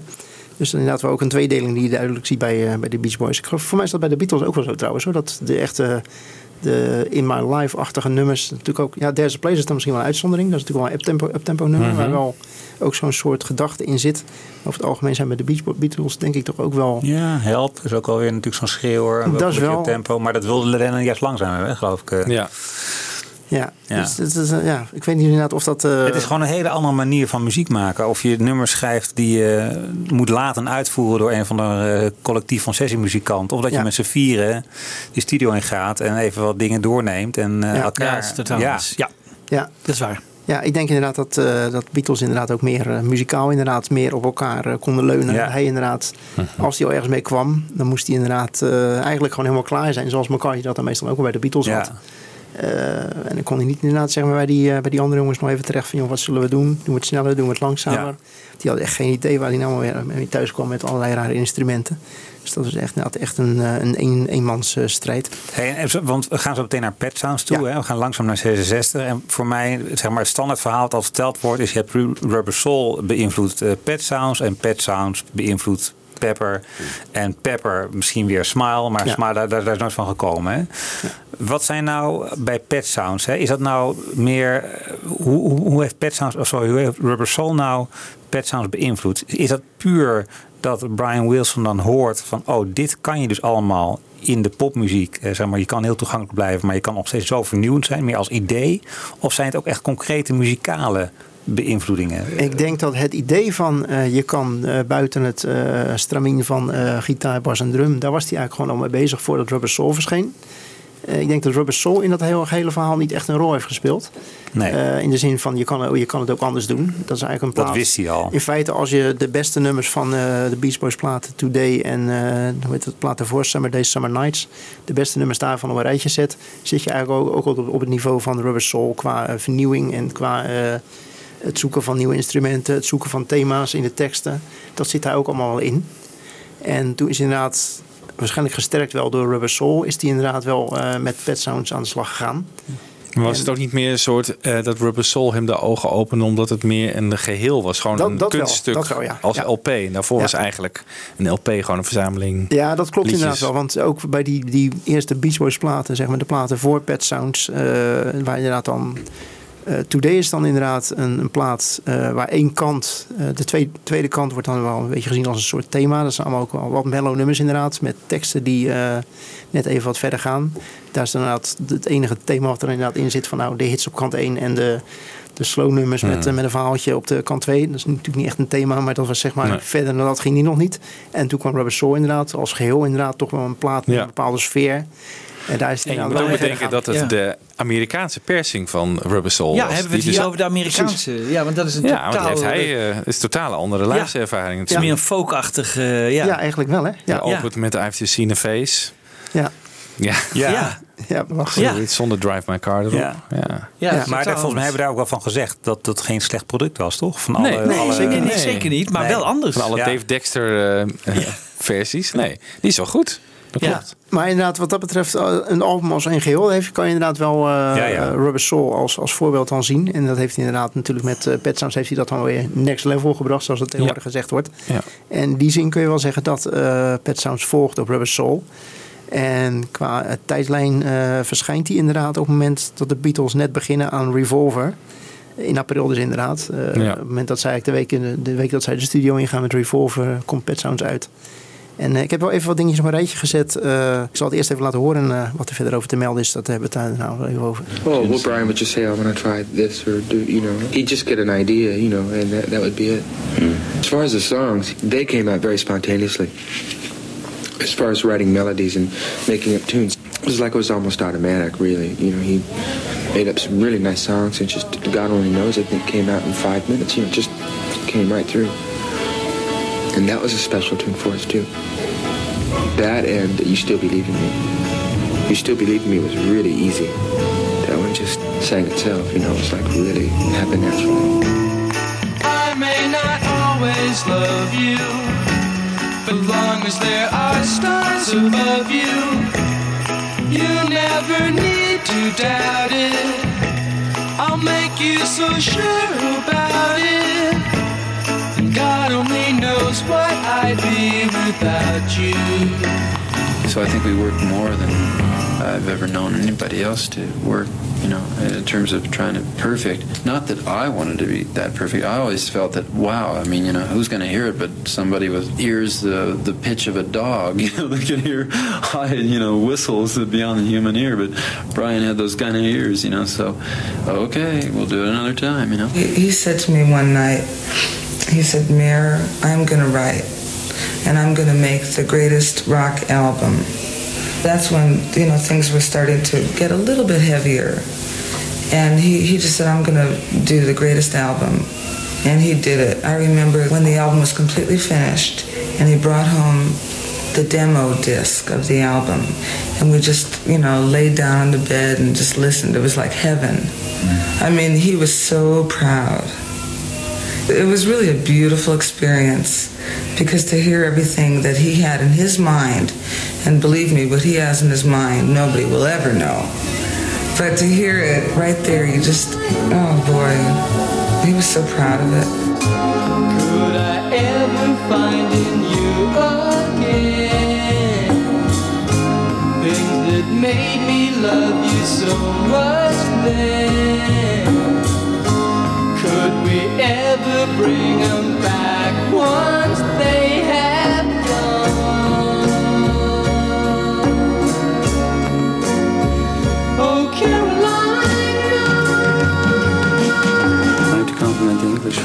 Total acceptance of pet sounds and pit vibrations. That was the only saving grace. I don't know why. I, I guess they're just more sophisticated in, in their musical taste. That's all I can think of. You know, it's a compliment. They topped the bill because they were very, very popular here. It was all in the Beatles era. And as far as American groups were concerned, I think they were the top American act. Complete uh, sellout everywhere they went. And uh, it was all the Scream era. And they got it all. Well, I tell you something. I think that uh, Capitol, as a record company, and, uh, which consisted of many people, you know, many uh, promotion people and sales people, which is a record company, uh, some of the people were very, you know, uh, carried away with the album and felt like it was an important album. Other people probably couldn't relate to it because I, I really think that the album was probably ahead of its time. I think that most people today realize that it was. I remember one thing. I remember that the album did receive good exposure at the time, but yet it didn't sell. The retail activity on the LP was not as good as previously released Beach Boy albums. I guess I just wasn't made for these times. Every time I get the inspiration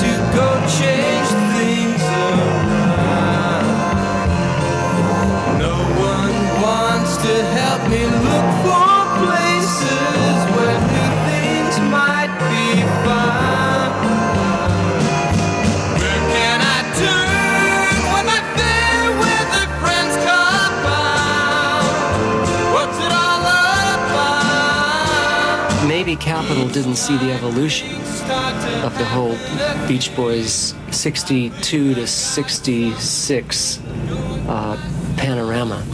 But uh, this album was so radical compared to the really nice commercial Barbara Anns that we'd been making, that they'd been so successful in selling that they just wanted more. So instead of promoting Pet Sounds here in America, even though we had Wouldn't It Be Nice and God Only Knows and Sloop John B out of that album become successful singles, uh, they turned around and put out the first Best of the Beach Boys and promoted that and it went gold quickly. And they didn't promote Pet Sounds because they said that uh, it wasn't commercial and that people wouldn't understand it. And we were making our big gamble of kind of growing up in music, and Capitol just. Uh, I mean, I don't dislike anybody at Capitol, but they just uh, didn't think that this was the direction we should take. Ja, so they is didn't die- promote it. Dat is dus die platenmaatschappij die ook eh, alle Beatles-platen tot aan dan eh, zelf wist. eh, Is dat diezelfde Dave Dexter die dit eh, bepaalt dan? dit, is een, dit is een andere manier die, eh, die je nu hoort. Wel iemand die het heeft over eh, retail units. eh, als het Ja. over platen gaat, denk ik, daar gaan we haar ook een beetje overheen staan. Niet, niet iemand die het heeft over mooie muziek die erop staat. Maar dat is natuurlijk toch een beetje de wereld waar ze in zaten toen. eh. Ja. En eh, ja, goed, je hoort het inderdaad eh, zowel binnen de Beach Boys zelf en Brian Wilson of Michael Love hoor je inderdaad ook zeggen over, eh, wat ik net al zei, die hondjes die eh, het geluid horen. En dan moet het nog beter van Brian Wilson, want hij had dezelfde oren. Nou oké, ik zing het dan wel, maar niet van harte. Dat hoor je hem ook duidelijk zeggen op die manier. Ja. En eh, het was trouwens de versie van God Only Knows die ik net eh, liet horen met eh, Brian Wilson zelf op de vocalen. Later Ja. was het eh, Carl Wilson die het op de plaats zong, maar dit was de originele versie. Even voor de fijnproevers dat tussendoor. Ja, die, die stemmen lijken toch wel heel erg op elkaar. Lijken veel op elkaar, ja. Ja. Het, eh, ja. maar Ehm, de Beatles mogen dus in Engeland wel gewoon hun eh, goddelijke gang gaan in de studio met Tomorrow Never Knows. Ja. En het kan niet gek genoeg. Precies. Maar die Beach Boys dus, die krijgen dus wel degelijk tegenwerking van de platenmaatschappij. Ja. Dat ze is- nemen het op. Dat wordt natuurlijk wel geaccepteerd. Ze, mogen, ze komen niet in de studio kijken wat ze aan het doen zijn. Dat scheelt Nee. natuurlijk maar net aan. Ja. Had ook gekund. Van, Maar als het uitgebracht moet worden en gemarket, dan Precies, eh, wordt ja. het een probleem. Nou ja, hetzelfde is natuurlijk zijn eh, als het inderdaad eh, parallel aan Revolver uh, de platenmaatschappij had gezegd van joh, we brengen een week later brengen wij een best of de Beatles uit. Ja, Dat die doe je niet. Nee, dat doe je natuurlijk Nee, niet als platenmaatschappij. Nee, Nee. maar, maar ja. Ja, eh, wat waren de getallen? De verkoop. Ik bedoel, hoe was de verkoop voor een Pet Sounds? Nou, het was, eh, het was geen nummer één hit. Inderdaad. Hij ging inderdaad wat, eh, voor mij was zoals het dan heet, een sleeper. Terwijl natuurlijk die platen die stegen meteen naar nummer één. En deze ging wat langzamer. Mensen moesten er inderdaad aan Omdat hij niet gepromoot werd ook? Nou, waarschijnlijk wel omdat hij ook niet gepromoot werd. En mensen moesten er inderdaad ook een beetje aan wennen. Maar goed, er stonden wel gewoon drie hits op. eh, wat er net al gezegd werd. eh, God Only Knows en Sloop John B. en Wouldn't It Be Nice. En gewoon drie eh bona fide hits. Ja.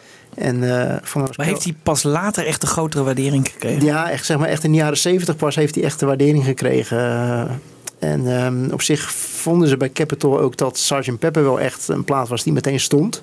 En het kon natuurlijk ook gewoon zeggen, ja goed, het was ook gewoon een eh, groot commercieel succes ook natuurlijk. Dus daar kon je ook niks van zeggen als platenmaatschappij zijnde. En hiervan zeiden ze gewoon meteen al van, nou dit gaat hem niet worden. We gooien er een Great Hits LP tegenaan.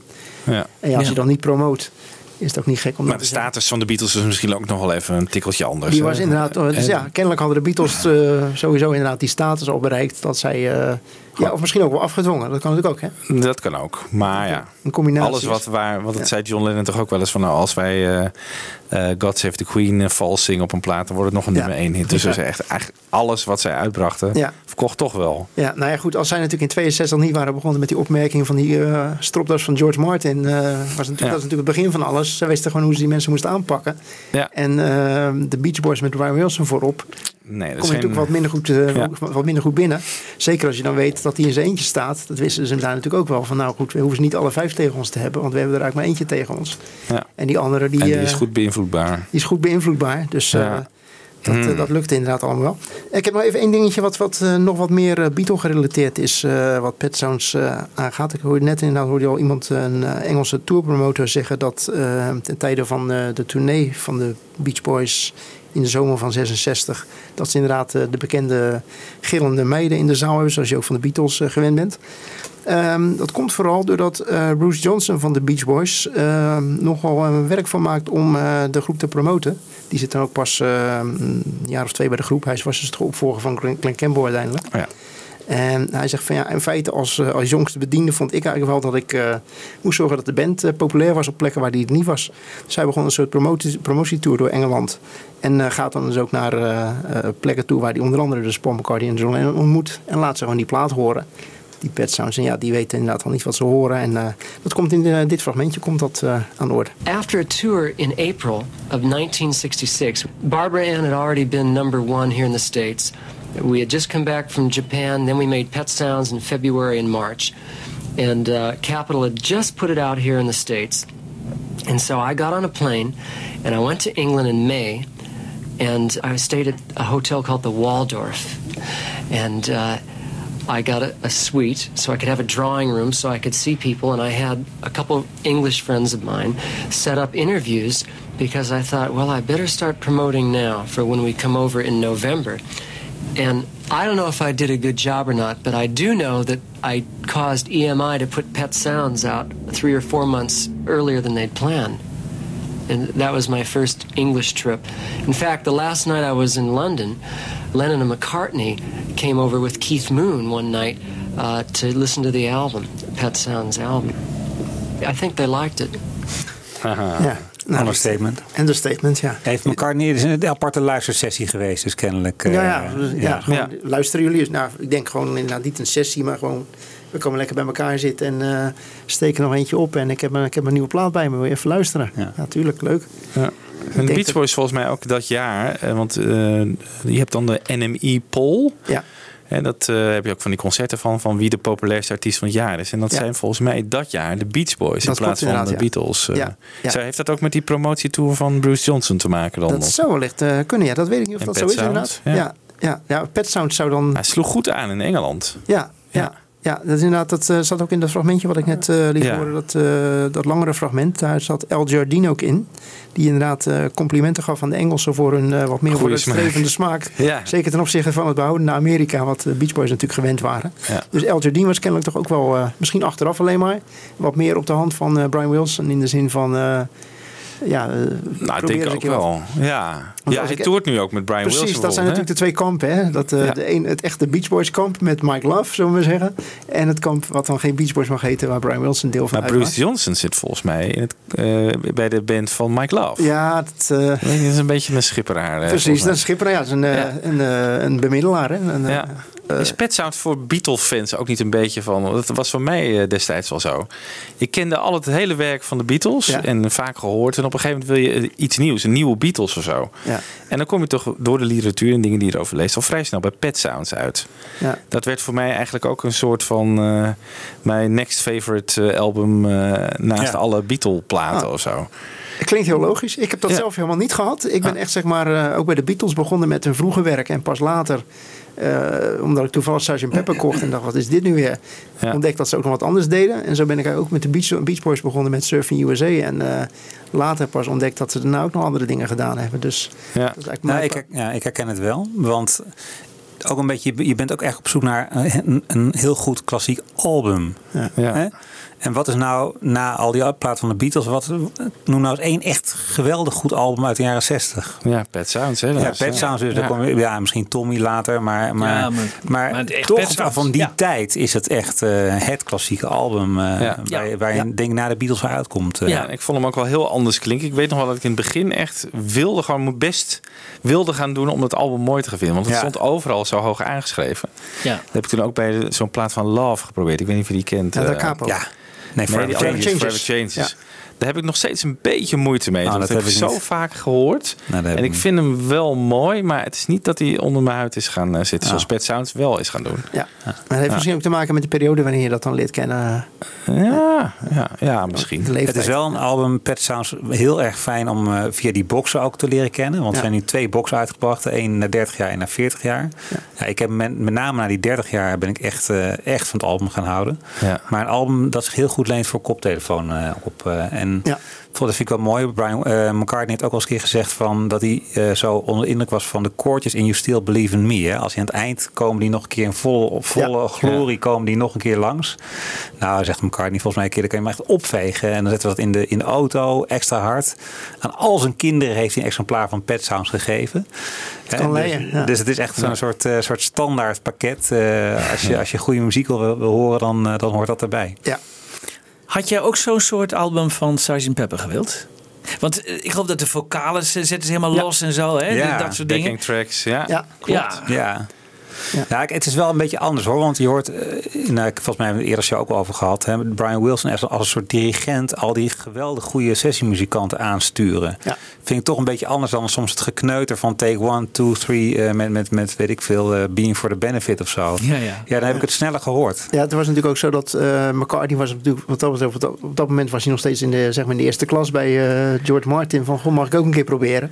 Ja. Terwijl Brian Wilson op dat moment natuurlijk al gewoon in full swing Ja. Ja. veel verder was dan George Martin om te beginnen. Ja. En eh, terwijl, ja, Paul had net even geleerd van, joh, als ik dit doe, dan kan ik misschien ook een keertje een... eh, Ja. Eh, Maar jij had dus misschien ook wel bij She's Leaving Home en zo willen horen de, dat McCartney aanwijzingen geeft Nou, dat aan, de harpist of eh, En dat, soort dingen. Dat vind ik het mooie van die, van die boxen. Dat je, dat je Brian Wilson echt hoort. of Inderdaad, de drum in I'm Waiting for the Day. Of nee, in Wouldn't Be, be Nice. Dan hoor je echt param, param. En dan, dan probeert hij dat met zijn mond na te doen. En dan, Ja. dan komt het erop. Weet je, en dan, nou ja, dan kan je het helemaal terug herleiden van waar, waar is dat in zijn hoofd ontstaan. En maar dan hoor je ook die oh, gedrevenheid door de, door de, door de talkback inderdaad. Ja. Van nee, dit, dit, Ja. dit. En Ja. dat heeft, dat heeft natuurlijk van de Beatles, was dat er helemaal niet. Dat Nee. was er ook in het echt niet. Ik bedoel, Nee. eh, het was ook Nee. veel meer eh, Engels eh, stiff upper lip. eh, ja, precies, ja. Zeker ja, dat is waar. ja. Dat is waar. En we moeten de naam van Carol Kay ook even laten vallen, denk ik. hè? ja, de bassiste. ja. Ja. Want, Oh, ja. want Brian Wilson verzint het allemaal. Maar zij is ook een, heel vooruitstrevende en hele melodieuze bassist. Precies. hè? Ook, waarschijnlijk ook zeker wel iemand die inderdaad eh, echt... De Wrecking Crew. Van de Wrecking Crew inderdaad. Die ook zelf wel inderdaad inbreng heeft gehad. Van joh, laten we het zo doen. Ja. Niet alleen maar gedaan wat hij heeft gezegd. En ook heel erg voor in de mix. Dus je hoort de bas heel erg lekker springen. Zij is toch eh, van die is Boots are made for walking en zo. Die Ja, dat, soort nummers. Ja. Ja, Zij is geweldig, hè? Ja. Ja. Dat is een geweldige bassist. Klopt. En die heeft dus ook invloed gehad op Brian Wilson. Ja, dat zal zeker wel een wederzijdse invloed geweest zijn. Dat is niet alleen maar zo dat... eh, dat Zij hij- uitvoerde wat hij wilde. Nee, precies. Nee, nee. En dan ook op McCartney dan. Want is McCartney vanaf dat moment niet een beetje... Paperback Writer is eigenlijk de eerste zo vette voor in de mix bas van de Beatles. Wanneer is dat opgenomen? Weet je dat? Ah, eh, dat is ook april, april, denk ik, ja. Dat is echt net na Ja. Pet Sounds. Op dezelfde dag als eh, Revolver uitgebracht natuurlijk, die single. Ja, Dus dat is in augustus geweest. augustus. Nou, dat is dus duidelijk een invloed van... En, en toen het opgenomen werd, was Pet Sounds net, eh, net uit. Ja. ja En want- daarvoor is het niet echt... Nou ja, de Word misschien een beetje die bas, maar niet zo prominent als eh, Paperback Writer. Want hij is toch gewoon opgenomen tijdens de sessies van, van Revolver? Ja. ja. Dus dat is inderdaad in de, eh, zeg Ja. maar, de... Maar er waren meerdere Amerikaanse platenmaatschappijen die, de, die de bas... Ja, eh, sowieso alle ja. Stax, Ja. Stax-platen natuurlijk. Motown, Ja, James ja, Jameson en zo Ja. ook Ja. natuurlijk. Ja. Ja. Maar goed, je hoort wel gewoon dat melodieuze Ja, dat is waar. basspel. Ja. Ja. Ja, het is ongetwijfeld een invloed eh, geweest. Eh, Pet Sounds is dus inderdaad uitgekomen. En dan eh, verschijnt de single Good Vibrations. En gaan ze inmiddels alweer verder met wat dan de volgende plaat moet gaan worden.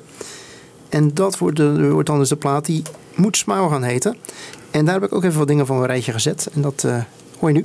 In Smile, uh, the recording, the studio experience itself became more emphatically uh, and demonstrably and persuasively dominant over the way a performance would take place in a proscenium.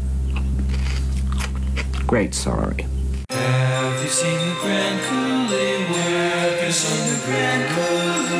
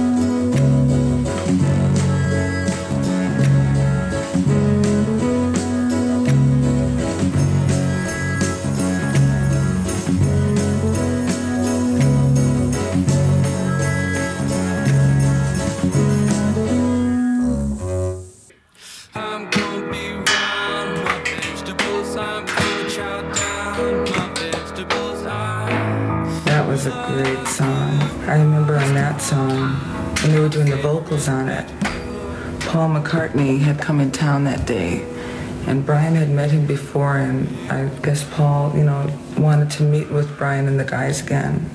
And so he came over to the studio there, and I don't know who got all the vegetables, but Brian wanted carrots and celery. And they, when they were doing that, they were actually chomping on vegetables. And Paul looks at him like, you know, ooh, what is happening? And all of a sudden, he picks up a celery stick and does the same thing.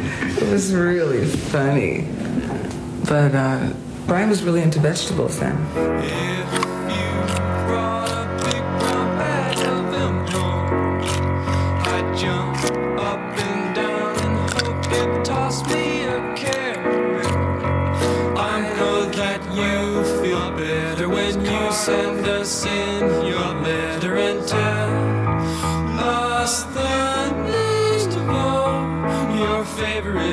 Favorite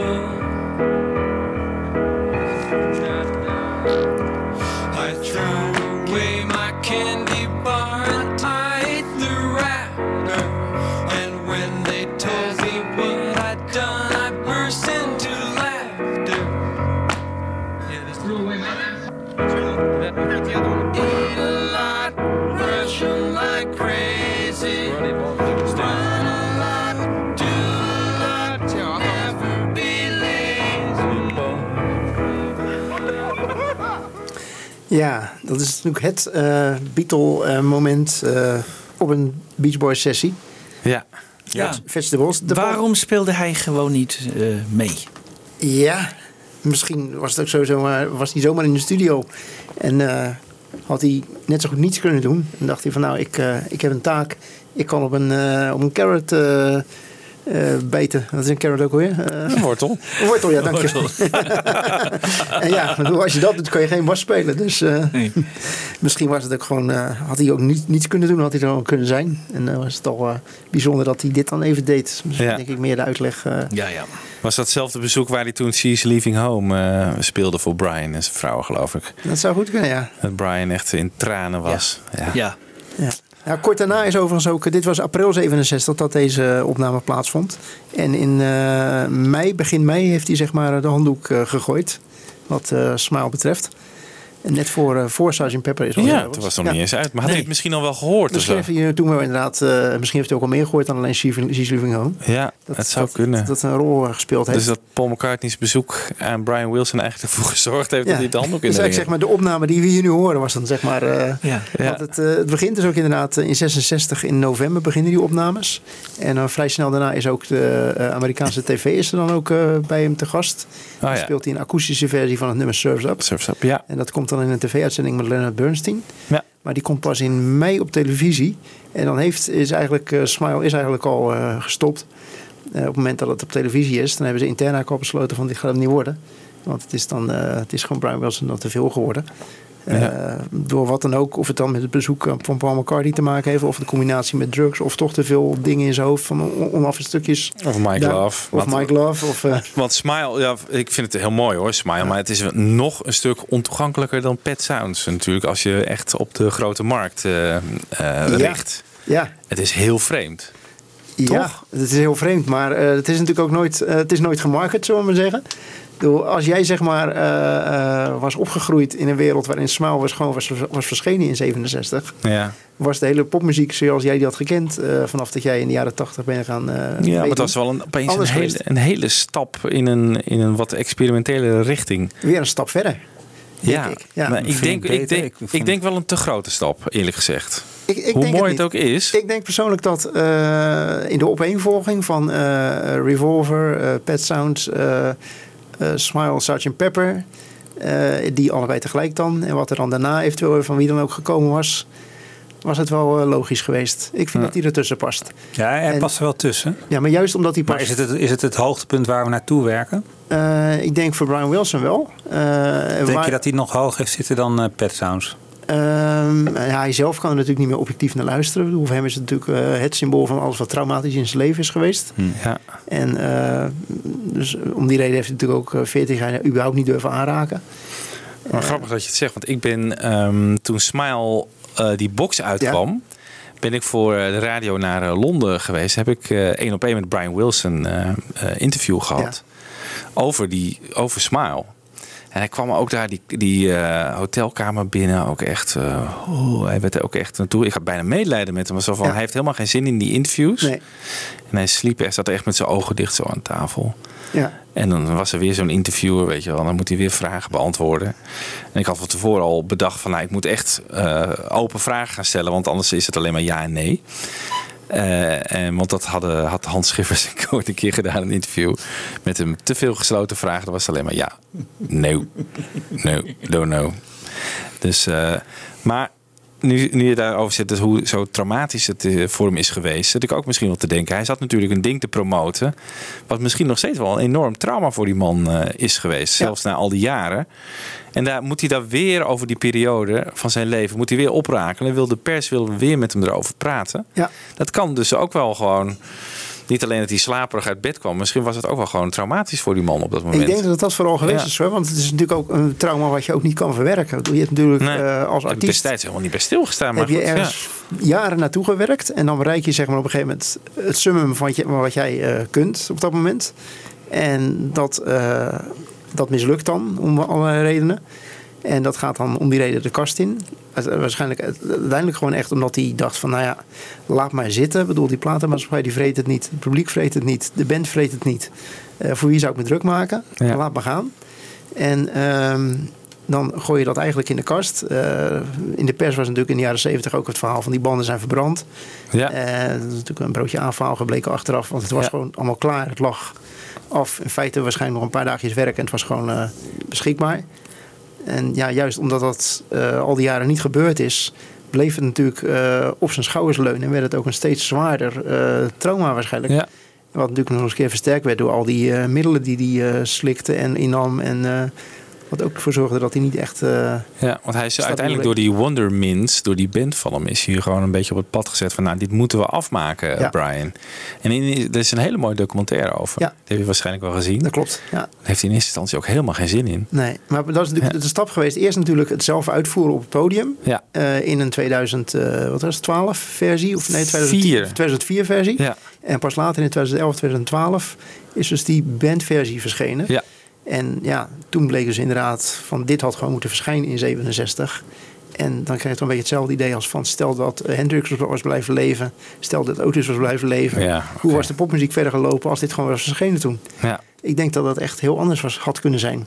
Of had, Ja, ja goed. ja, Ja, Dus wat dat betreft eh, geloof ik wel dat... eh, Maar ja. eh, had Capital geen enkele invloed? Want ze hebben natuurlijk eh, maandenlang die studio gebruikt. En dat is een enorme kostenpost geweest. Ja. en Capital zei niet van eh, uitbrengen. Nou ja, de Beach Boys zijn dan wel meteen nadat het, eh, zeg maar de handdoek in de ring hebben gegooid, eh, zijn ze eigenlijk aan de slag gegaan met een vervangend album Smiley Smile. En dat lag er ook gewoon binnen een maand. Eh, want eh, ze hebben dus een aantal dingen van eh, Smile. nummers hebben ze opnieuw gebruikt. En zal ik je even laten horen het verschil tussen de opname van Smile en de opname zoals die uiteindelijk op Smiley Smile kwam. Moet je even luisteren naar het verschil. Hanging down from my window, those are my wind chimes. On a warm breeze, the little bells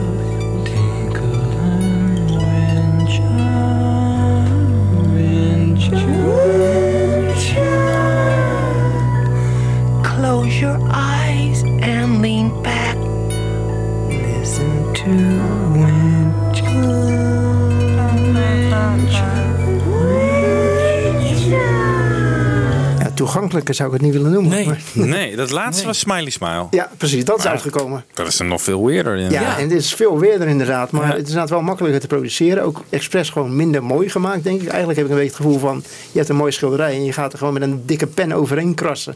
En dat breng je uit. Dat is een beetje het gevoel wat ik erbij heb. En, ehm, Maar goed, dat hebben ze dus toen gedaan. En dat was ook inderdaad een redelijk makkelijk te maken plaat. Met voor mij een stuk of vier, vijf nummers die op Smile hadden moeten komen. Plus een paar andere. En dat werd dan in feite de nieuwe richting van de Beach Boys. Waarmee ze dan eigenlijk ook weer, ook weer voorliepen op eh, wat de Beatles later gingen doen. Want dit was eigenlijk nog de tijd, zomer 67, dat eh, ja, eh, Flower Power, All You Need Is Love eh, speelde. En dit was toch wel weer een paar stappen verder dan dat. Maar ik, ik hoorde wel, Brian Wilson was in een soort crisis na Smile. Ehm, nou, eigenlijk nog niet eens. Want eh, in eerste instantie dacht hij, nou oké, eh, verlies genomen, eh, slag verloren, niet oorlog, we gaan gewoon verder. Gewoon weer verder. En Oh, pas ja. zeg maar de echte trauma kwam eigenlijk pas een Oh, pas jaar of wat later. Ehm, eerst heb ik nog even toch een fragmentje wat ik even laten, wil laten horen over de vraag van hoe Smile zich nou tot Pepper verhoudt. Eh, een journalist, een eh, Engelse rockjournalist, eh, Richard Williams, die onder andere ook voor NME gewerkt heeft eh, en jarenlang daarmee bezig is geweest, die heeft zich ook daarover uitgelaten en dit heeft hij erover gezegd. I think in retrospect, Pet Sounds is a finer album than Sgt. Pepper, which overshadowed it, which I think is a, is a great shame, and obviously put the Beach Boys back perhaps two or three years in, in the public eye anyway. Um, and if Smile had come out, who knows what would have happened, because from what we know, Smile could well have turned out to be the greatest pop album of all time. I think Pet Sounds, for instance, is dated much less than Sgt. Pepper is dated. It sounds much more current. Ja, wat vinden jullie daarvan? Nou, toen had hij de, blijkbaar de nieuwe remix nog niet gehoord. Want die heeft Peppe voor mij wel weer een stuk eh, naar, eh, naar deze tijd gehaald. Hebben we minder, minder eh, van zijn tijd gemaakt. Maar ja, ik wilde dat eigenlijk net aan Michiel vragen. Pet Sounds of Sgt. Pepper? Poeh, dat vind ik voor jou nog best wel wel een moeilijk. dilemma. Dat vind ik nog best wel moeilijk, als ik eerlijk ben. Ja. ja. Nee, Jan, daar kan Jan Kees, kan jij daar antwoord op geven? Nou, ik vind eh Pet Sounds minder gedateerd dan Sgt. Pepper. Dus je bent het met eh, de journalist eens? Ja. ja. ja. Maar zijn volgende stelling, eh, Smile als een soort meesterwerk wat nog en nog beter is Nee. dan het alles. Dat geloof ik niet. Dat geloof ik echt niet. Ik, vind Nee. die, ik vind die plaat, ook de remix met de Wonderman is allemaal leuk en aardig, maar ik, eh, ik draai het stukken minder vaak dan... eh, maar dan ik vind er wel een groot verschil zitten tussen die Wondermint versie en de originele Nee, maar- Beach Boys versie. Ja, maar goed, weet je, Smiley Smile is ook wel Heroes and Villains is schitterend en eh, nou, Wonderful, allemaal prachtig. Maar al die kleine snippets en nou ja, ik, het is ook heel veel waar ik niks mee kan op die plaat. Nee. Van die kleine fragmentjes, nou ja, inderdaad, uh, Vegetables is, is misschien wel veelzeggend. Zoiets zou je niet op eh Pet Sounds vinden, maar het is allemaal van die junk die je wel op die plaat vindt.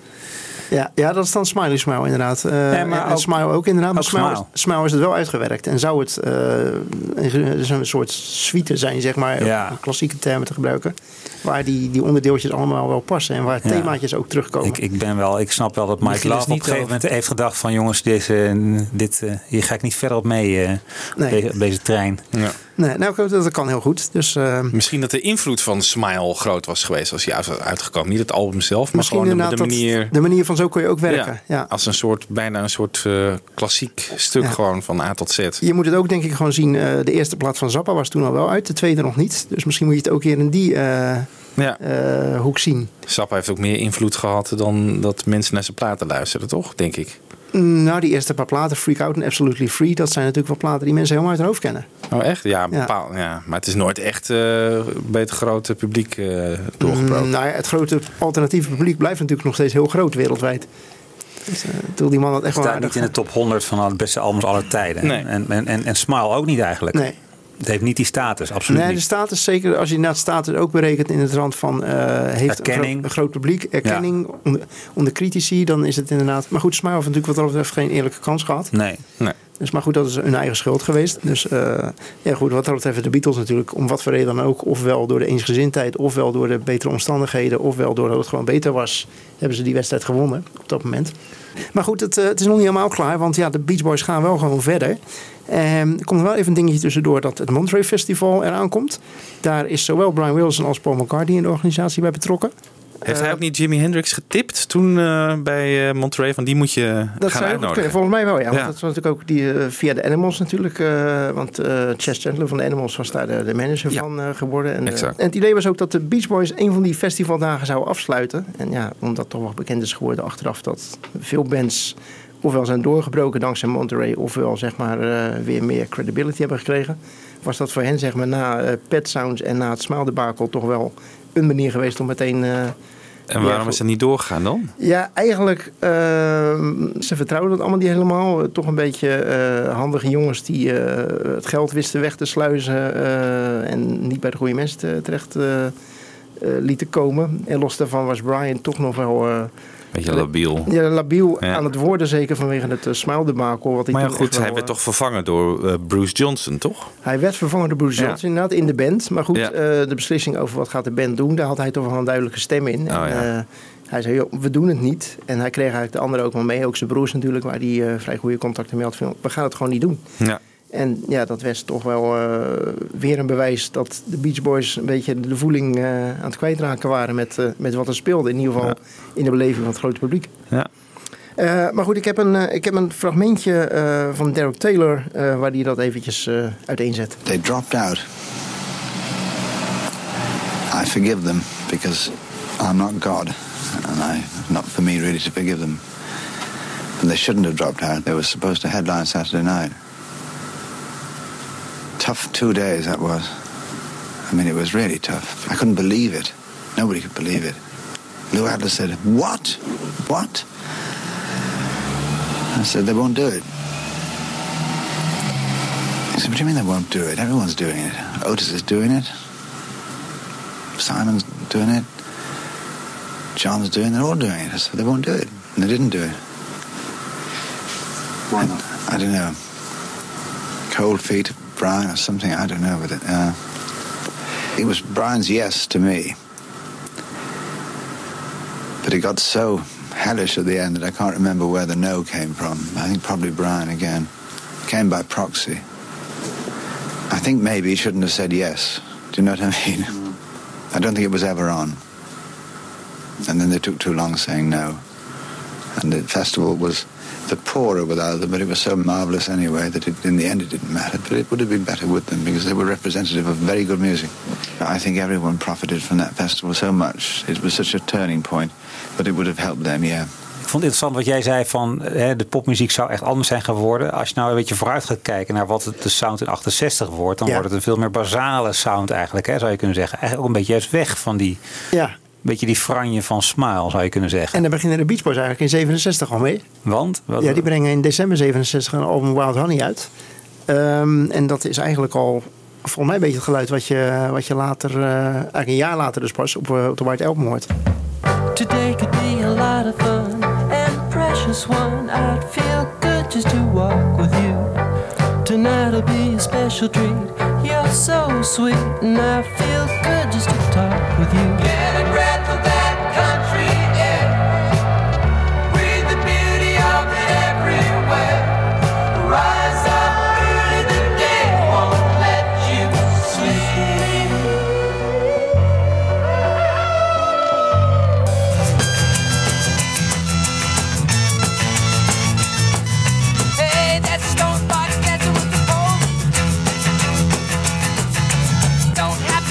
is wel een wat aardser geluid, ja. Ja. Ja. Oké. Dus ja, daar waren ze in ieder geval. Ze waren eerder zeg maar weer eh, met beide benen op aarde na de psychedelische periode Ja. dan, eh, dan anderen. En dan de Beatles denk ik ook. Ja. Want die hadden daar toch nog even voor nodig na, eh, na de Maharishi. Waar de Beatles, eh, Beat Boys natuurlijk ook weer van alles mee te maken hadden. Via Brian Wilson of via Mike Love. Ja. Die eh, ook tot ver in de jaren zeventig eh, transcendentaal aan het mediteren is geweest. Ja, want begin 68 gaan de Beatles natuurlijk naar India. Hè? Ja. En Mike Love is daar natuurlijk ook. Ja. Op dat eh, meditatiekamp. Precies. En eh, hoe, hoe is dat eh, gegaan eigenlijk? Hoe was dat contact met die... eh, Nou ja, dat was gewoon een, een van de collega-muzikanten natuurlijk die ze daar tegenkwamen. En ook al, al kenden natuurlijk uit, uit de scene. ja, Donovan was er natuurlijk ook. Ja, Ja. precies. Ja, ze hebben toen ook, in die periode was Mike Love ook een keertje jarig. Dus ze dachten van, nou weet je wat, geintje, laten we een liedje opnemen voor hem.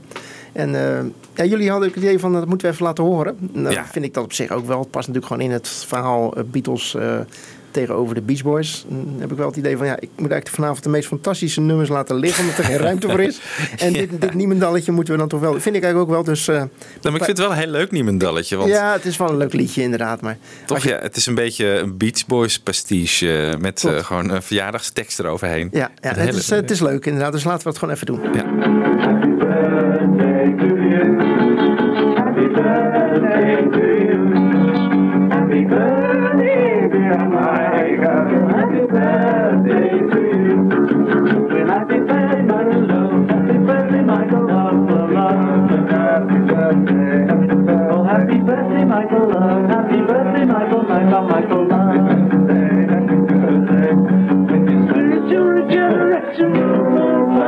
generation India. Happy birthday, Mike. Happy birthday. Happy birthday of India. Happy birthday. Ja, leuk eh, dit. Is het toch een heel leuk liedje, of niet? Ja, is een leuk niemendalsje. Ja, nee, klopt. Het is een ja, een leuk liedje. Echt niet je oorworm weer. Klopt, ja. en eh, in India natuurlijk ook eh, het beroemde voorbeeld van Back in the USSR. Ja, ja, Met dat eh, dat Beach Boys koortje erin. Ja, dat, eh, ik, ik ben geen zanger, dus, eh, maar goed, iedereen weet wat het, eh, hoe het klinkt. Eh, Nou, dan gooi hem er even in. we gooien hem er even in. Well, the Ukraine girls really knock me out. They leave the West behind. And Moscow girls make me sing and shout. That Georgia's always on my, my, my, my, my, my, my, my, my mind. En ja, wat de, de taakverdeling dan, hè? Eh, wie heeft wat bedacht? Eh, Je hebt natuurlijk inderdaad het idee van eh, de tekst. The Ukraine Girls Really Knock Me Out. Als je daar California Girls van de, de Beach Boys tegenover zet. De East Coast Girls are hip, they really dig, their styles aware. Eh, dat is een beetje hetzelfde idee. Ja.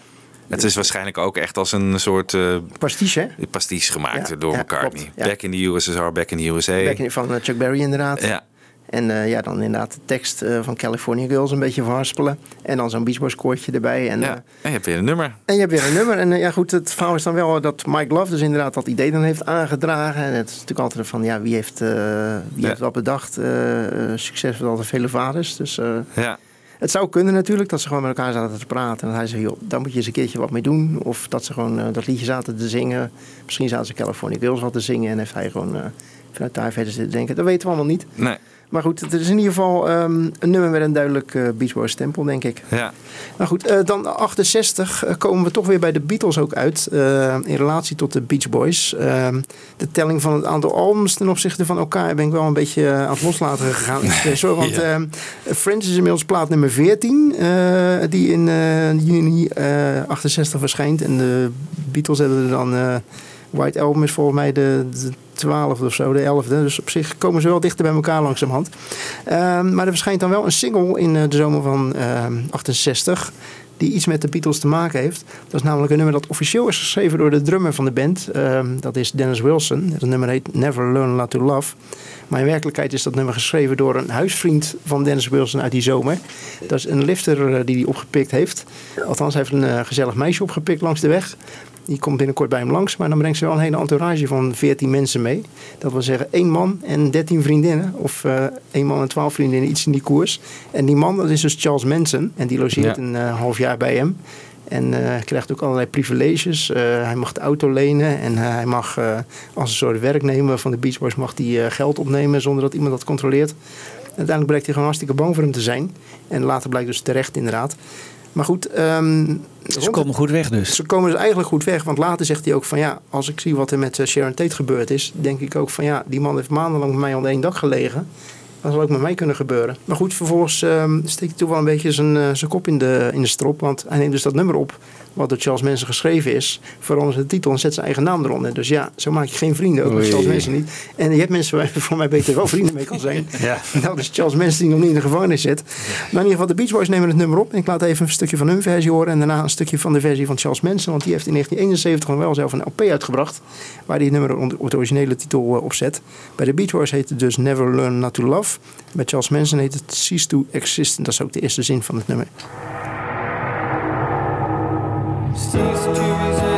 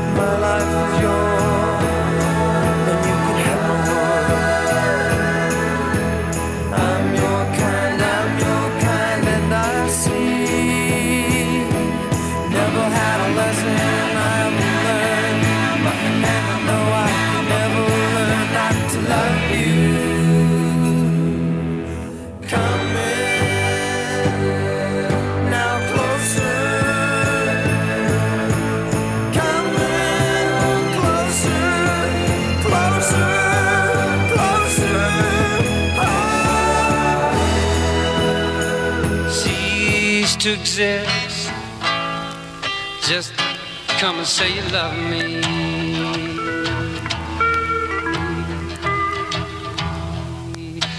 give up your world. Come on, you can't be. I'm your kind, oh, your kind, and I can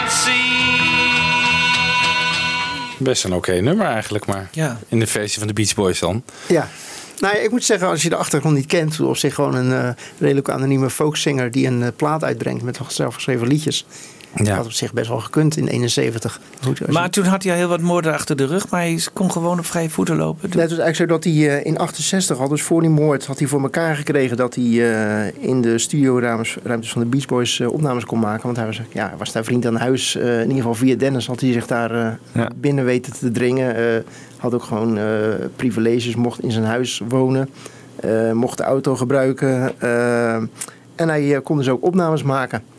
En dat materiaal is eigenlijk pas eh, ja, een paar jaar later, eh, 71, 72, dan naar buiten gekomen. Toen hij al zo lang eh, achter slot en grendel zat. Ja. En de link natuurlijk met de Beatles is dat... Nou Ja, is Helter wel- Skelter, hè, dat, Ja, eh, het is is duidelijk. Het bloed van de slachtoffers op de Ja. muren geschreven. Piggy's dus inderdaad deze Ja. single dus inderdaad van de Beach Boys wel verschenen is net voor de White Album. Dus, eh, en toen is natuurlijk eh, het, eh, het verhaal van Charles Manson begonnen. Ja. Eh, weet ik even niet bij mijn hoofd wel hoe lang, wanneer die moorden geweest zijn. En Volgens mij in de zomer, juli. Van 69. Ja. Smile was dus niet, niet verschenen na Pet Sounds. eh, maar ze hebben dus wel eh, eigenlijk drie snelle LP's daarna uitgebracht. eh, snel opgenomen, heel basic. En eh, Friends is een van die LP's in de zomer van 68. De laatste Beatles-plaat is natuurlijk eh, op dat moment nog Sgt. Pepper. Ja, en daar moet is- je nagaan, De, ja. drum, de drummer zong daar ook een nummertje. eh Little Help from My Friends natuurlijk. Dus dachten de Beach Boys, wij hebben ook een drummer. Dus die kan dat ook zingen. En die heeft dat toen gedaan. What do I do when my love is away? Does it worry you to be alone? How do I feel by the end of the day? Are you sad because you're on your own? My friends. Do you need anybody? Mooi hoor, dit. Ja, nou ja, doe- die harmonie zit er wel goed natuurlijk. Ja. Ja, het is En ook hij echt wel een Beach Boys eh, nummer. Ja, hij zingt ook beter dan Ringo natuurlijk. Ja. Dit is dus Dennis Wilson Ja, die het zingt. Ja. die toen nog een mooie stem had. Ja. Want dat hebben inderdaad eh, Dennis en Brian wel met elkaar gemeen. Dat eh, die stemmen, daar is in de loop van de jaren 70 iets mee gebeurd door eh, het gebruik van buitenaardse stimulatia. Buiten aard zelfs ook. Nou, in ieder geval buiten, buiten biologische, hoe noem je dat? Eh, in ieder geval eh, niet natuurlijk. Ehm, want ja, goed, wat de verdere Beach Boys betreft. ehm, nou ja, nadat Smile dus eigenlijk gestrand is, trekt Brian zich langzaam eigenlijk terug. En ehm, tot dan toe is eigenlijk de situatie geweest dat Brian gewoon degene was die in de studio alles bedacht. En eh Mike Love schreef er dan wel wat teksten bij, maar hij was gewoon het genie van de band. Ja. En dat viel eigenlijk weg op dat moment. En ja, de Beach Boys wilden wel verder. En eh, ze konden ook wel lekker eh, met hun oude hits op tournee. Maar ze moest ook nieuw, moest ook nieuw materiaal komen. En Carl was eigenlijk de enige, Carl Wilson, die tot dan toe in die Wrecking Crew, waarmee die opnames werden gemaakt, eh, ook echt meespeelde als muzikant. Maar goed, die anderen die moesten toch ook wel wat, want hij kon niet in zijn eentje alles gaan, gaan bedenken. En toen bleek eigenlijk zeg maar in eh 7, 8, 69 dat die andere jongens, Bruce Johnson, El Jardine en Carl Wilson zelf en ook Den- Dennis Wilson, toch ook wel aardig liedjes konden schrijven. En dat is eigenlijk in die, eh, die periode dan eh, toch wel gebleken. I've got my love to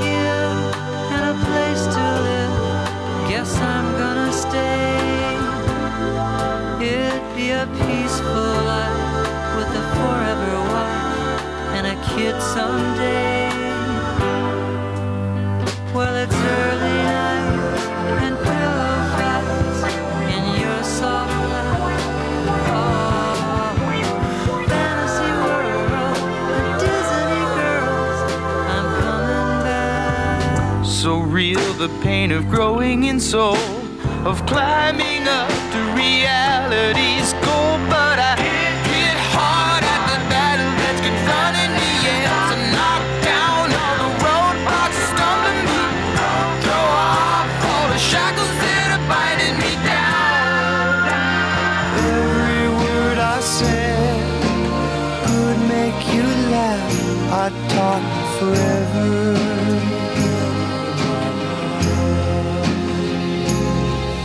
Dus nooit naar boven gekomen als Brian eh, niet eh, Nee, waarschijnlijk niet. uitgeschakeld zou zijn Het geweest. was op dat moment eigenlijk een, een noodzaak. Eh, Ja. Maar goed, omdat het dus, dus moest, eh, gingen zij het doen. En ja, we hadden toch platencontract. Er moesten zoveel platen per jaar verschijnen. En eh, ze gingen wat schrijven en dat ging eigenlijk toch wel heel erg goed af.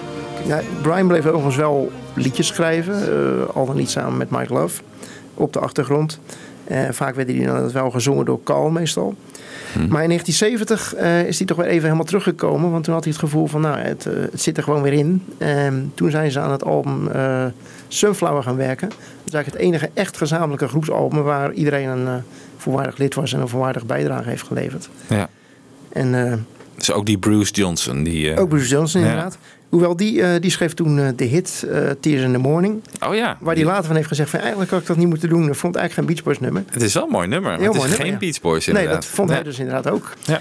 Sunflower verschijnt dus, maar dan zie je toch dat tot verrassing en verbazing van vooral Brian, maar eigenlijk van de hele groep, vallen ook de verkoopsresultaten van dat allemaal weer tegen. En ja, Brian heeft natuurlijk al een paar tikken gehad. Eh Pet Sounds, wat natuurlijk toch zeker door de plaatmaatschappij niet werd eh, gewaardeerd, door Mike Love ook niet. En Maar ook niet echt super verkocht. ook door het publiek achteraf, zeg maar, als je Ja. eh, zeg maar, van de afgelopen 50 jaar kijkt, is het album wel gewoon opgepikt en eh, zie- wordt het gewoon als een van de klassiekers van het popmuziek Ja. gezien. Ja. Maar zeg maar die eerste twee, drie jaar was het toch Niet. zeg maar een, een sleeper, zoals het in de branche dan wordt genoemd. Terwijl al die albums, al- andere albums gewoon direct naar de top knalden. Dus in vergelijking met de rest was het gewoon zeg maar het, het minst succesvolle album. Ja. En Sunflower is toch ook wel een klassieker. Ook een klassieker, Geworden maar ook weer. geworden inderdaad. Ja. Maar op dat moment was het gewoon een zeepert. Net als En, eh, Holland later in 73. Holland, ja, precies. Maar dat, inderdaad, albums die pas eh, eh, met terugwerkende kracht als zodanig worden gezien. Maar Daar hebben zij toch, toch wel heel veel van in hun catalogus staan. dat klopt inderdaad, ja. Maar inderdaad, op dat moment waren het gewoon albums die ja, de, de vergelijking met eh, de surfhits niet konden weerstaan. En dat was voor de plaatsmaatschappij was het toen nog, nog steeds de norm.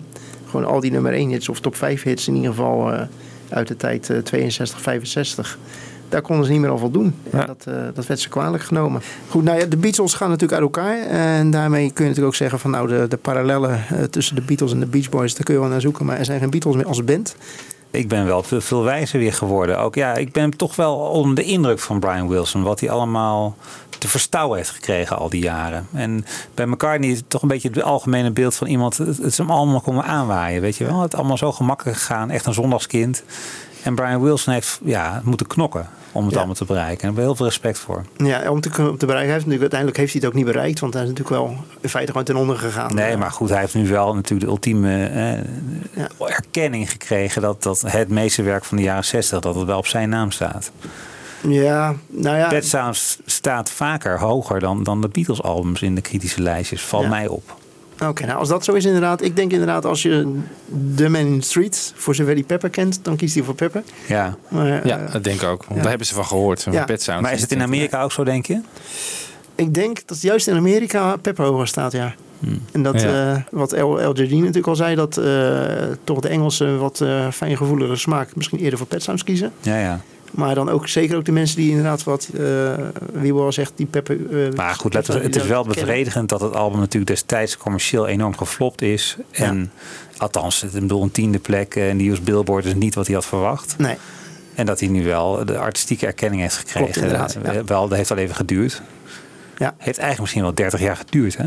Ja, nou ja, goed, wat dat betreft had die Capital-baas dan natuurlijk wel een beetje gelijk. Van eigenlijk is het album gewoon vijf albums te vroeg verschenen. En had het misschien inderdaad eh, in 72 of zo moeten verschijnen. Maar dan had het natuurlijk niet meer de impact Maar gekregen. gold dat niet voornamelijk voor het Amerikaanse publiek? Want ik dacht dat in Europa dat... eh, Ja, daar sloeg het eigenlijk meteen wel aan. Ja. ja. Echt een, eh, een wonder in de popmuziek, toch? Ja. Ik vind het echt prachtig. En misschien wel mooier dan Sgt. Pepper. Maar ik weet niet of ik het hardop moet zeggen hier. Maar... Mag. Ja. Ja, ja, ja, ik vind het heel moeilijk. Ik vind het heel moeilijk. Ehm, wat gaan we nog, eh, waar gaan we afsluiten? eh, Eh, ja, ik denk toch inderdaad eh, de twee genieën samen. Dan kunnen we gewoon toch een beetje de kerk in het midden- houden, denk ik. Eh, want waarom zouden we kiezen? En ehm, dus hebben we wel eens een keer elkaar in de studio ontmoet. Ehm, laten we dat zo meteen doen. A Friend Like You. En op het podium eh, in natuurlijk het nummer. En zoals het mooi wordt aangekondigd. Samen op het podium de twee grootheden. Ja, the greatest love song ever written, toch? Heeft Ja. Paul McCartney gezegd. Hij weet het. Hij weet het. Hij kan het weten.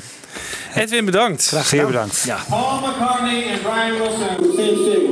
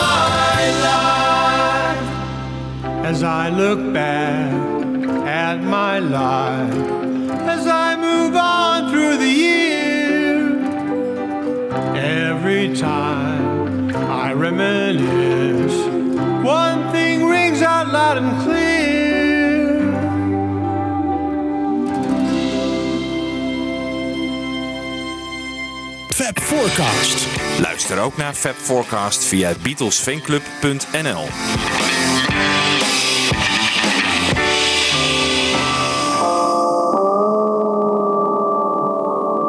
Well, Mr. Wilson, Smile is finally here, and it has often been called the greatest unreleased album of all time. Uh, What do you think of it now it's released?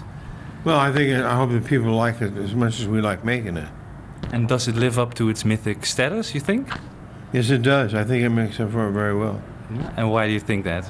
Well, because I think the the, the uh, chords and the music put together explain the, the, the beauty of music. And uh, what's the consideration behind releasing it now and not in uh, 1990 or something? But why now? Well, because we thought people were ready for uh, um, another dose of uh, of a smile. We wanted people to to have an inside look at what music can be. But I must say, I'm a little surprised to be talking to you about this album because it uh, caused such a dark period in your life, and for years you couldn't talk about it. What what changed? Well, I stopped taking drugs. I started exercising and eating well. My whole life changed. Because Smile is such a unique piece of music, uh, consisting of song fragments instead of actual songs. But what went on in your mind during the creation of uh, Smile? What went on in my mind? Yeah. Well, I, my mind was racing because I was taking drugs. And they accelerated my mind a little bit. And what kind of drugs were those? um, amphetamines and marijuana, LSD, all those drugs.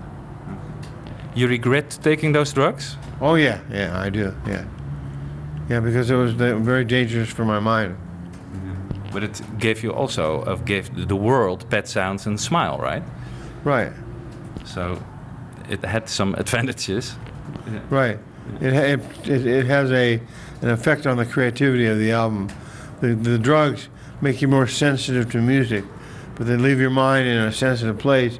You got to come back into the world, you know, come down off of a trip. Okay, and a couple of songs from Smile were written in a sandbox in your living room. What was the story behind that? I wanted to create, get the mood of being at the beach, in my house. So I had a little uh, 15 by 15 box thing of sand. That's where Van Dyke and I worked, wrote, wrote Heroes and Villains.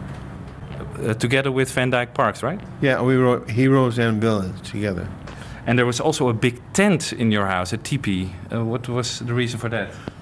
Well, I was just young and creative, and I had a little money, so I thought I'd just experiment and make the environment more conducive to writing music. How do you look back on it now? Because it sounds like a crazy story. Do you agree now that it's crazy? It's a crazy story, yeah. But I was like, I was. People said, well, "What the heck are you doing putting a sandbox in your house and a tent?" And I, I said, "Because I want to." Yeah. Uh, what do you remember about the recording of the fire segment of Smile? I, I, I can't remember. I know I had the the fire. The uh, musicians, musicians wear red fire hats.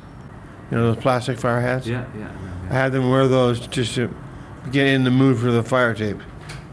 And uh, what's true about um, you wanted to destroy those tapes? What?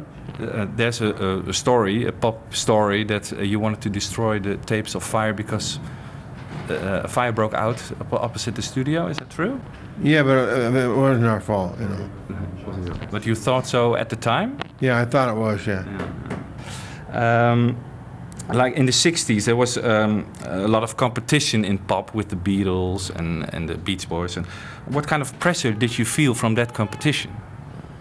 Uh, I felt like obliged to want to try to do exactly as, something as good as they could do. You know. And did you succeed? Yes. Yes. Talking about the Beatles, uh, during the recording of uh, Vegetables, uh, Paul McCartney dropped by in the studio. What do you remember about his visit? I gave him a carrot, a piece of celery. And what did he do then? I don't know. I can't remember. It was 1967, very long time ago. Yeah. Well, he supposedly uh, ate the celery uh, as a sort of percussion track on, uh, on Vegetables. Yeah. Yeah. Yeah, yeah. He came by with Derek Taylor, his publicist, and he sang, uh, She's Leaving Home for Me and My Wife. And we both were, got tears. It was a beautiful tune. Uh, well, Good Vibrations is the most famous song on the uh, album. What do you remember about the recording of that song? Good Vibration? Well, we recorded different segments in different studios. We used five different studios. We mixed them all together in RCA Victor, and I mean at the club CBS Columbia. Mixed them all together and made one record. It's a great song. Yeah. Thank you. While you were recording Smile in LA, the other Beach Boys were on tour. And considering their initial reaction to Pet Sounds, uh, what were you expecting their response to Smile would be? Once again, please. Uh, the, the other Beach Boys, what their reaction to Smile would be, because uh, their initial reaction to Pet Sound wasn't that positive, especially from Mike. Uh, what do you uh, did you expect their reaction to Smile would be the uh, follow up? I had no idea. I was worried to death. I was very worried as to what they thought, but they loved it. They loved Smile. Yeah. But uh, the stories say uh, something different. That, that Mike hated it. Oh well, he didn't hate it. He just didn't like it. He didn't like it. Okay. No. And what does he think of it now? He loves it. He loves it because he also collaborated on this box set that's now uh, available, right? Yeah. Uh, but was it important to make this a Beach Boy album instead of a Brian Wilson album? Yeah, I wanted the Beach Boys to continue in their career, and wanted them to grow musically. Yeah. What would you say was the most significant reason uh, to abandon the Smile project? Well, we wanted it because we knew we were too far ahead of our time, and uh, so we junked it for a while. That's the main reason. Yeah, because we thought we were, it was ahead of its time it wouldn't be appreciated. Well, uh, some people say uh, if he had released it, he would uh, would be the king of pop. You were already king of pop, but he would be the, the emperor of pop, because Not true. That is not true. who would you say is the emperor of pop? Phil Spector. Right. And if you had to choose, Pet Sounds or Smile? I would choose Smile. Okay. Great. Thank you Thank very you very much.